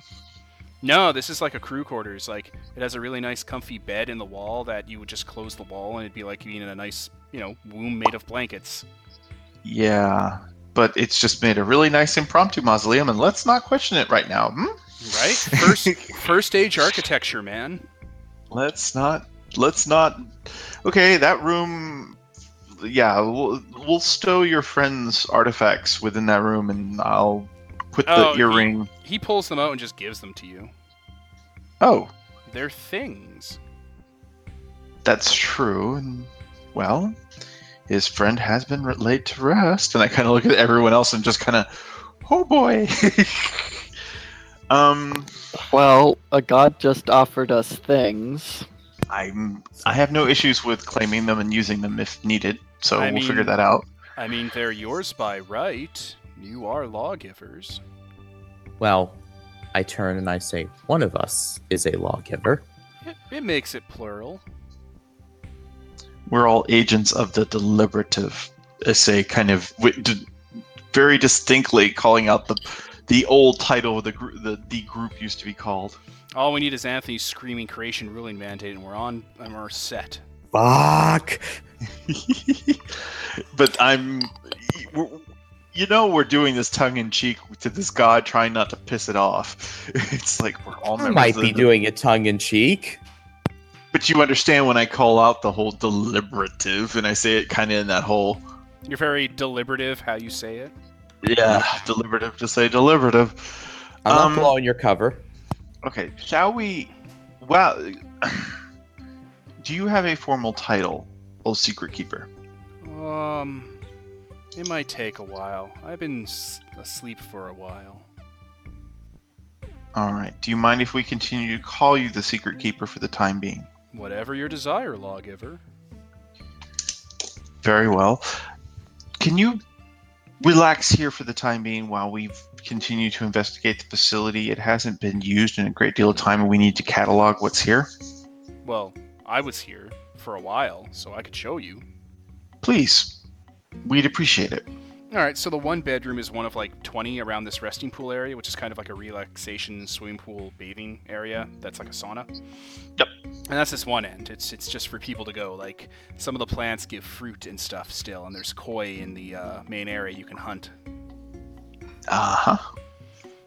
He's like, there's that, and then he brings to the other side of the temple, and in it is a single apartment that's locked. I couldn't ever get in there. Interesting. And there was nothing inside those other rooms besides Uh, the beds. Not really, no. No Are- personal artifacts. Are we or getting a tour effectively, or is he just describing the layout? He's giving you a tour, but the tour is brief because there's like only a, there's rooms here near the reflecting pond, like the bathing area, and then the other side of the temple, you know, leads to like a personal apartment, and he couldn't ever enter. Okay, my question is: when we see the personal apartment, um, is there any distinctive markings on the door that might indicate, "Hey, by the way, this is where the solar, you know, Yeah, might it has have that resided." solar lunar symbol on it. oh, it has the same symbol. Mm, It took me decades to find this place. Um, Sola, would you? And I kind of walk up to the lunar side of the door. You and ready? As and as they're doing that, I'm going to ask ask the uh, god, "What set you on your search for it?" Oh, my friend and I were looking for a thing to help his empire. Huh. that might shorten our search for who uh, the armor used to belong to. What was your friend's title? Um, it'll take me a while. It was less than daimyo, but more than soldier. And there's Ah, there's so a lot when I- between. Yes, I at least, at least at least the state lord. Uh, I basically we we found what appears to be like the main quarters, uh, and I'm kind of indicating since there's another door similar to the entranceway door where it's got a solar lunar symbol that you and I access it. I guess that area would be great, but the, the, the altar was the real prize. Obviously, Uh huh. Okay, well, touch the door. Click. Does it Uh, respond to our essence? Yes, the door disappears in hard light, like it just sort of uh, fades away like the sun was setting.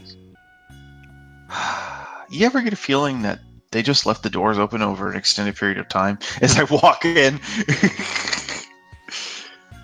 uh, there's got to be an easier way to open and closing these doors. I'm gonna have to. We're gonna have to research this place. Uh, this apartment side of things has enough space. Is the kind of symmetrically made, so instead of it being you know a bathing slash reflecting pond with like 15ish apartments around it, it's the size of a reflecting pond and 15ish apartments into one for two people. One's a lunar and one's a solar. I'm assuming. Yeah, it's like a couples area, but it's enormous. Whoa. There are lounging areas, areas to sort of just uh, lounge more in. Parts of the temple itself seem to produce fruit and food and honey. Uh, you can even see that there's a there's a there's a crystal cabinet that is full of bees still working away, producing honeycombs. First Age, man.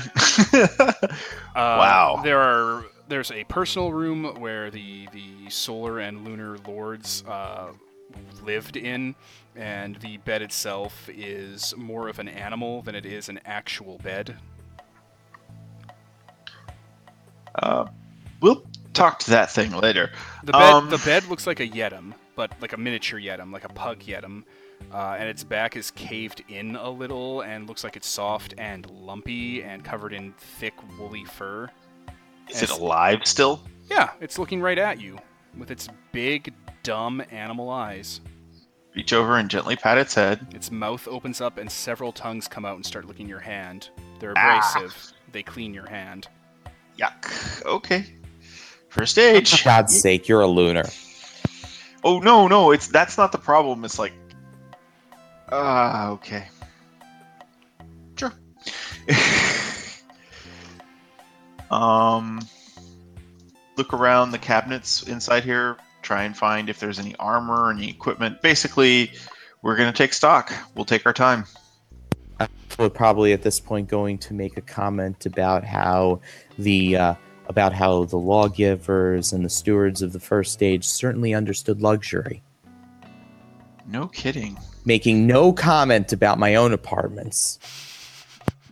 Uh, and yes, there seems to be an arena of sorts in here f- to fit maybe four or five people for training purposes. The walls themselves are heavily reinforced with basalt and marble and uh, igneous rock, uh, made and designed to make it look like kind of like a volcano with that steamed water uh, pouring on through in here.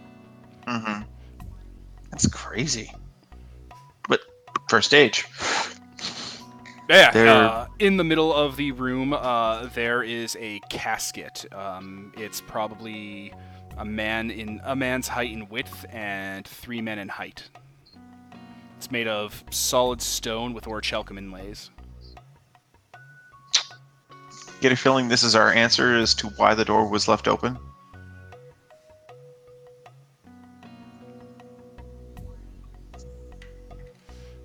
Is there any naming on the casket? Uh, a old realms, uh, a first age symbol or an old realm symbol, God speech. Okay. I That's I was going to Yeah. say I probably know it because that the speech of the gods hasn't changed much in you, Sean. And if you don't, I mean, there's a god over there. That's Right. true. So, can I read it?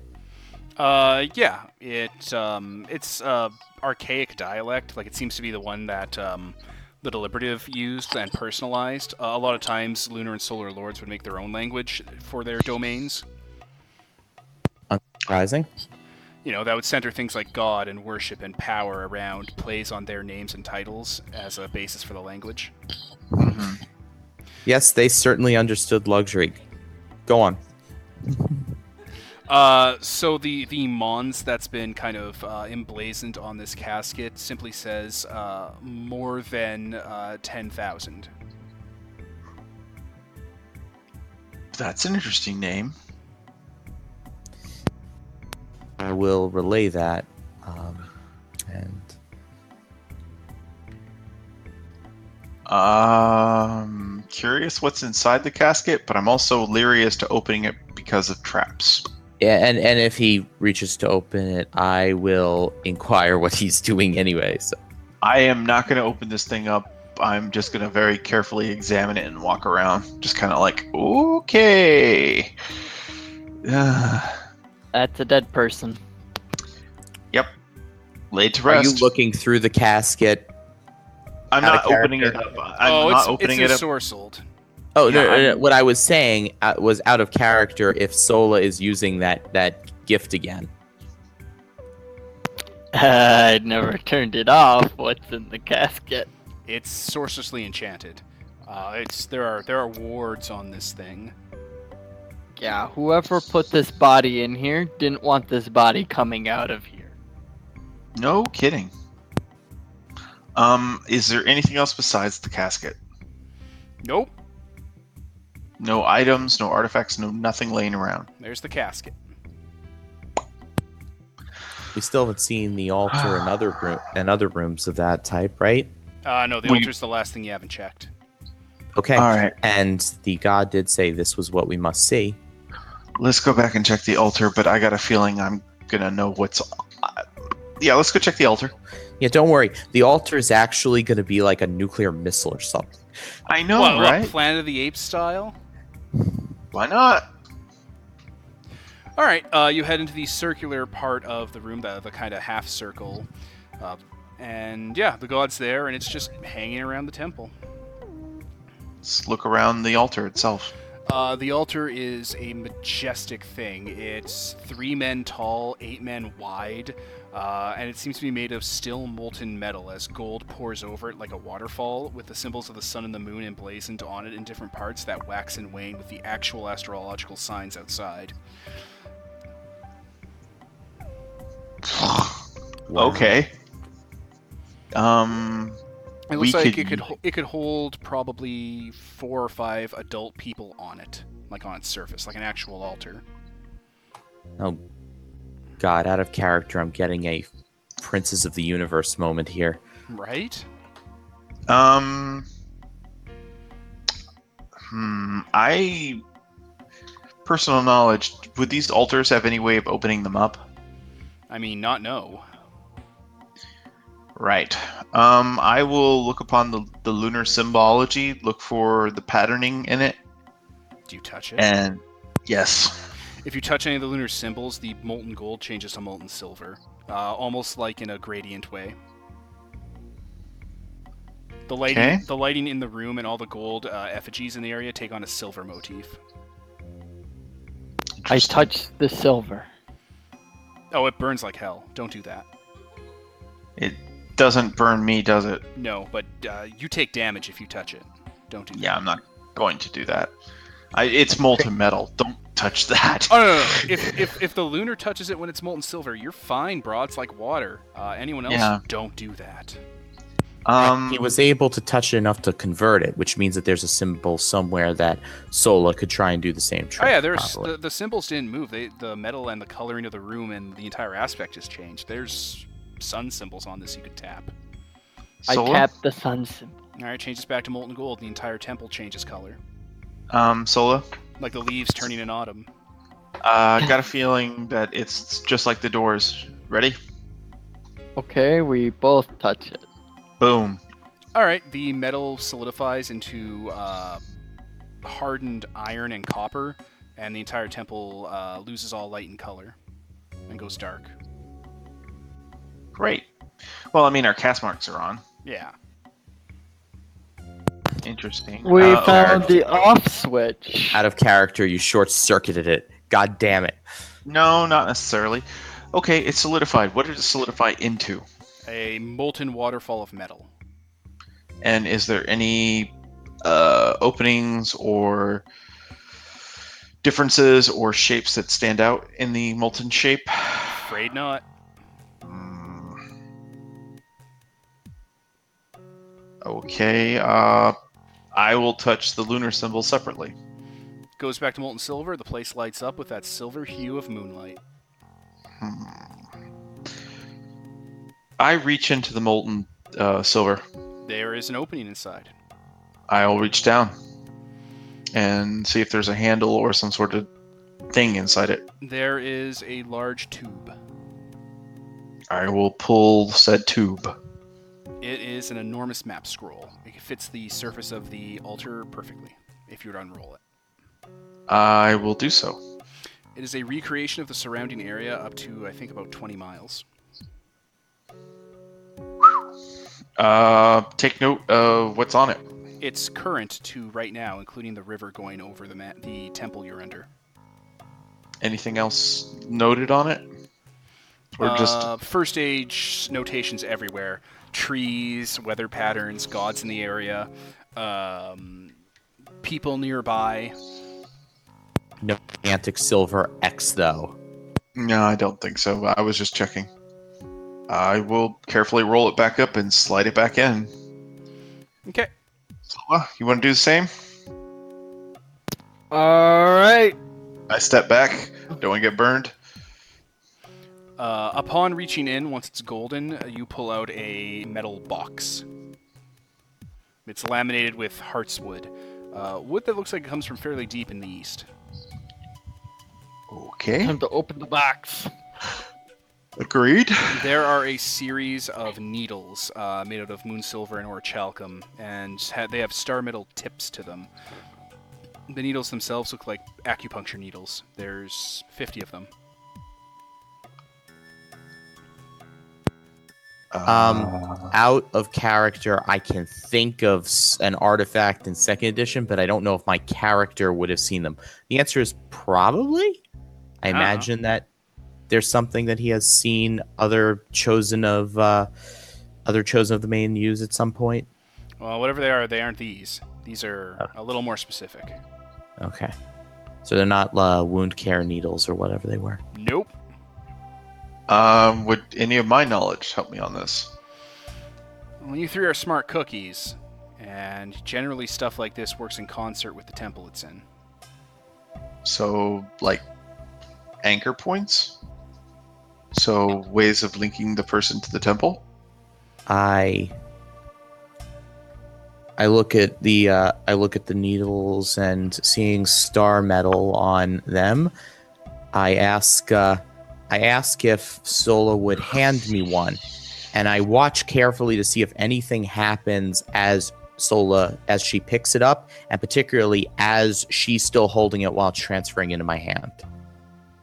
Nothing strange happens if that happens. Oh, Okay. Time to look for pinholes in the building. No, these go in people. Well, yeah, those go in people, but they could also go in the building. It, mm, these are ac- these are acupuncture needles. It's So are very they- so out of curiosity, they all have star metal tips. Some are in moons, some have moon silver, and some are orichalcum, or they all of them all three metals. All, all of them, all three. these are essence links somehow. Is there enough? Okay, wait a minute. Um, in my knowledge of uh, chakra points and not stuff like that, is there enough for more than one person? Oh yeah. How many? Um, depending on what philosophy you subscribe to, anywhere from five to a dozen. There are seven chakra points. Depending on what philosophy you subscribe to over the ages. I pull there one are out. seven. I and pull, if you don't get that reference, I apologize. I know. I pull it out and I uh, hold one up and I channel some essence through it.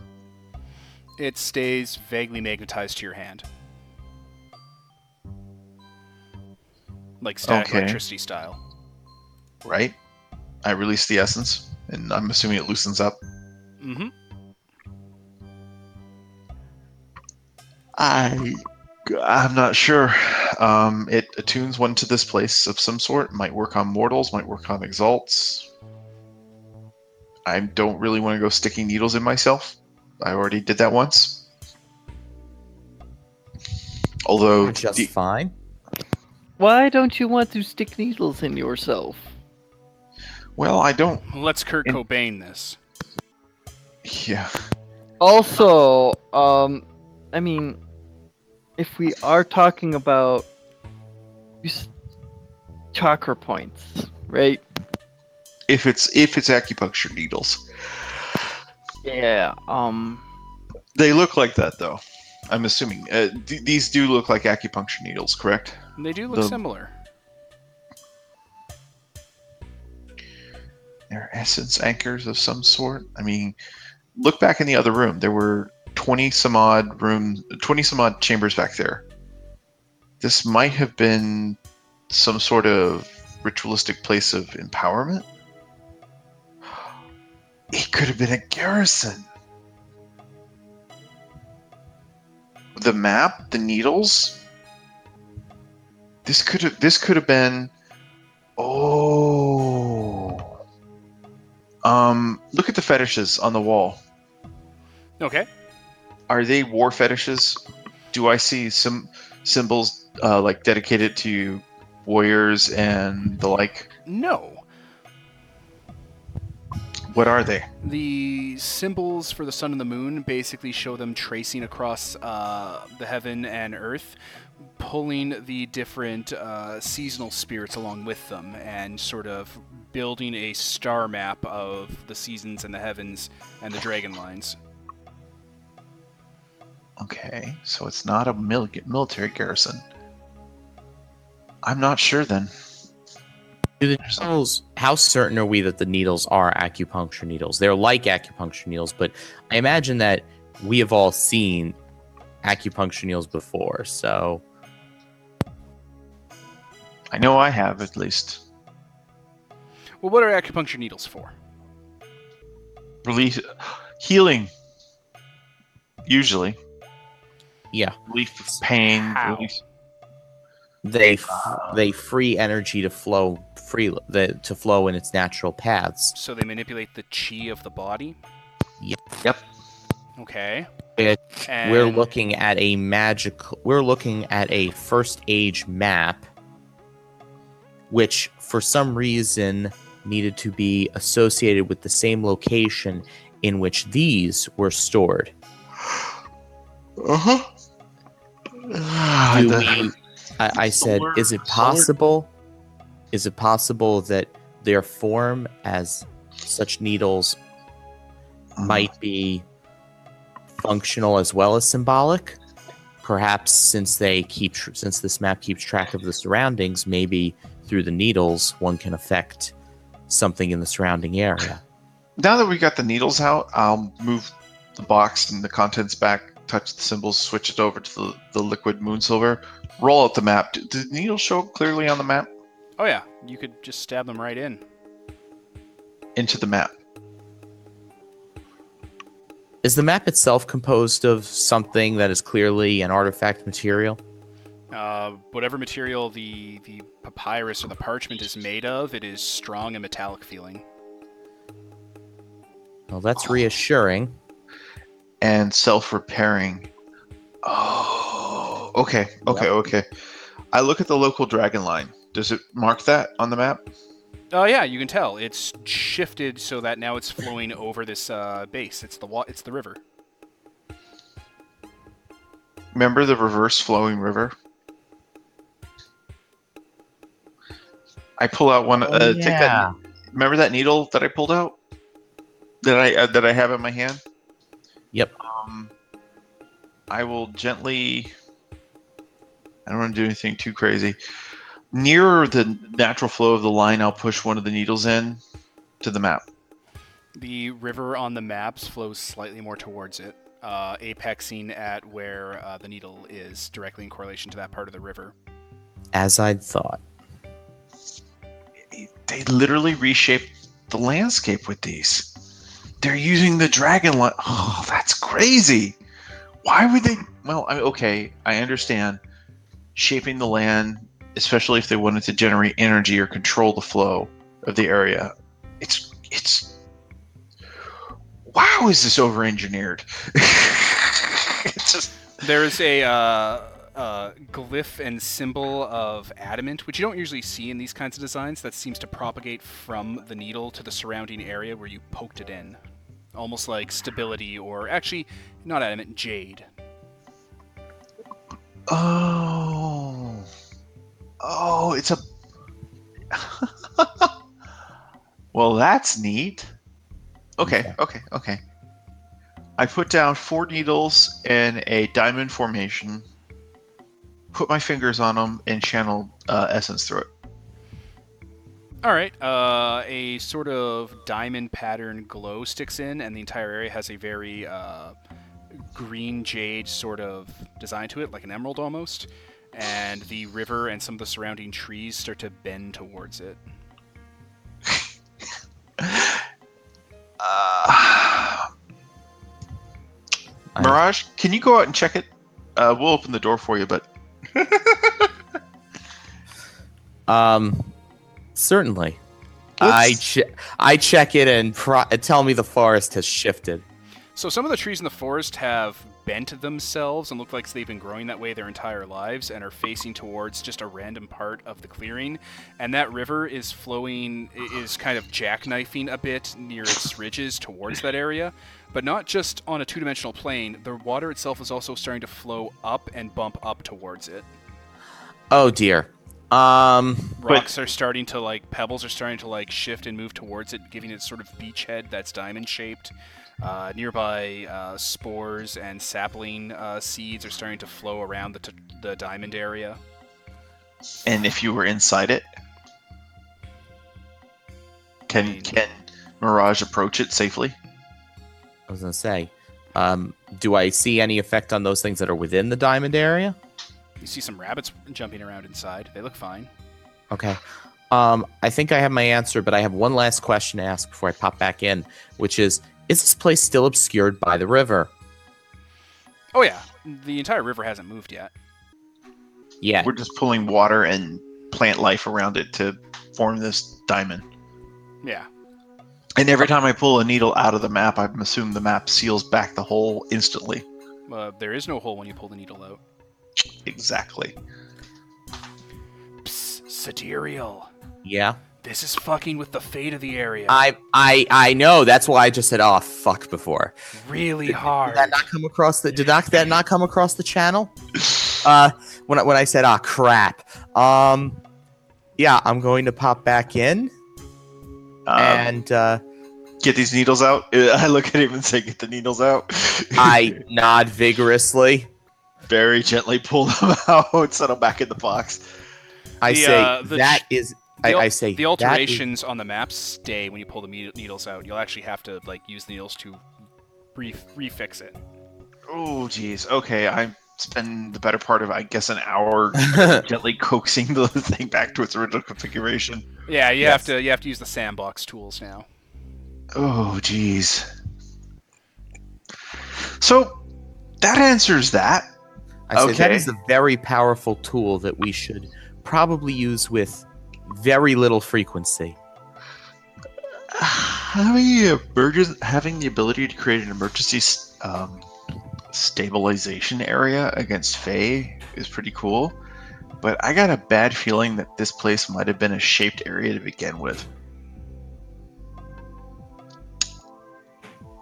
Because we're on the fringe of what now is uh, local empire and stuff. Imagine what this place would have looked like back during the height of the first age. Why would they build this? Um, Sola, could you put the box away? I put the box away. Yeah, and I put the map away. That is so weird. It takes two of them to initiate this kind of change. So that's. You notice that it, it takes both a solar and a lunar acting in tandem to to manipulate this. So this is nothing that's done lightly. No. It's bizarre. Uh, It's grossly over-engineered. The whole place looks like it was designed for some sort of experiment, or maybe some bastion, or. Oh wow, they were so weird in the First Age. Have we thoroughly explored at this point the inside of the uh, of the ca- of the temple? Yes, you have. Except for the the sarcophagus, which we probably don't want to mess with because it's probably armed to the gills with a million and one defenses. I would agree, and we're going to need to investigate why this, why those tools are here, and perhaps if they had a particular purpose. Um, but in the meantime, it is it is good to know what they are and, And where they can- are. and how we can seal this place up again. Yes. We, I really don't see how our enemies can use the tools since they're so anchored to this location. I mean, yeah, you could screw with a 20 mile uh, square area, which is big, but at the same time, I mean, yeah, you could pull the river out of alignment and cause all sorts of shipping issues, which is bad. But at the same time, you could use the very same tools to restore it. I'd say we lock the door, leave the body in here. We can take the the green jade uh, artifacts and move on from there. that is so weird. Please tell me that the law of gravity has reasserted itself when we exit this place. I mean, you spent time fixing it. Yes. Yeah, I'm not going to just leave it as a mess. Um, I do check one thing out of the sarcophagus. Not going to open it up, but I do look for a lunar symbol somewhere in that all the iconography and stuff like that. It's very heavily solar designed, molten gold and the like. Right, but is there like a small like lunar mark somewhere on it at all? Uh, there is, and Sola could probably see it with uh, hi- her sight because she can see the bottom of the casket because like you can see the surface details, just not the inside, and the bottom of the casket actually has a, an author's mark. Yep, thought so. Lunar Mate crafted this, which means let's not mess with it. Yay! All Okay. right. That is so. Uh, this this is gonna bother me. this place. Well, I think that's a very nice little uh little puzzle to leave us with for next time. Yeah. I thought it was interesting. That was that was very interesting. Then again, the first the First Age exalts built some weird crap. Oh yeah. The god had a little more information if you want to hear it. If I assume if you Sure. want to talk to him. Oh, yeah. The shtick was is that they were looking for ways to deal with the fair folk when the Great Contagion was hitting, because the fair folk raids were stepping up a notch. So they found that one of the last uh, Balorian Crusade pushes would come through this valley, and they knew that there was something here. So they'd spent time looking into it, and the god basically found this place and was like, "Yeah, this is a, this is a thing that can be used to stop it." And the last Bl- the Balorian Crusade push is going to go right through here. It'll be a slaughter. And Yeah, then, and then, and then it. didn't work out quite right. Yeah, I mean, if you knew how to use it, and by the way, that would take ages of tinkering with it, experimenting, researching uh, the safe ways of of altering the local uh, geomancy. Not to mention the damage that would do. Uh, they're just Yeah. gonna, if they were able to figure figure the needles out, because the god was able to kind of figure out a bit of this his- area's history, uh, they were just gonna stab fair folk with needles on the map over and over again until they died. Because they could see every single individual on the map. Yeah, Mhm. that was their And- plan. That would have slowed them down. Honestly, the better way would have been to set up uh, set up buttresses of hardened reality, the, those jade symbols. I'm sure the terrestrials would have figured something out. Yeah. Still, They are exalted. God, imagine getting a Fey folk in the middle of one of those and then putting down a diamond of, j- of jade stabilized reality around it. That would have Oh, been like, you're a monster to even think about that. hell no, that's awesome. But yeah, then you'd have to fix the local geomancy after you did it. But woof, Well, there would be local geomancy left behind, so that's a win. yeah, yeah. That's true. It, well, that, okay, it, you could fix it after you did it, but man, that would make a monster Fey folk trap. Yep. Which is pretty much what this is: is a giant. Well, okay, it probably wasn't designed for that. It probably was designed for all sorts of geomantic experimentation. It was like a test bed. Yeah, it's not Um, its own manse. It doesn't. It, It's- it's just drawing power from a ley line they trapped. Yep. Yeah, And, this wow. is just a scary tool that exists in general. The body's laying in rest here. Uh, I say we leave it alone, and it's it, it's it's one of those First Age anomalies we do not want to mess with. In fact, you know what? Before we leave, um, the door operates normally, but you know what? Both of us should touch the symbol at the same time and lock it. Oh, it'll completely seal itself once you leave. But no, I'm saying the altar lock the altar in its neutral state. Oh, okay. So no one, no one who isn't a lunar or solar could muck around with it because we don't want people playing with this thing. Yeah. Yeah, I mean, good idea. should- in theory, the door should still operate when the altar is in its neutral state. Oh yeah, you can go into full full shutter. Yeah, it's probably safer that way. Now, um, probably got to call it for the night, but we have Yep. to figure out what to do with these jade artifacts and deal with monsters. Yep, that'll be next session. So this went pretty well. You guys have fun? Yep, that was oh great. yeah, I that love was mysteries. entertaining. Perfect. All right. Well, in that case, uh, this is Devin, and that's a cue Oh, for and- you guys. Oh, that's my cue. Right, right, right. Right? Uh, We're not Gary? used to it. Joe. Dustin. and this is sponsored by Nobody. Signing off.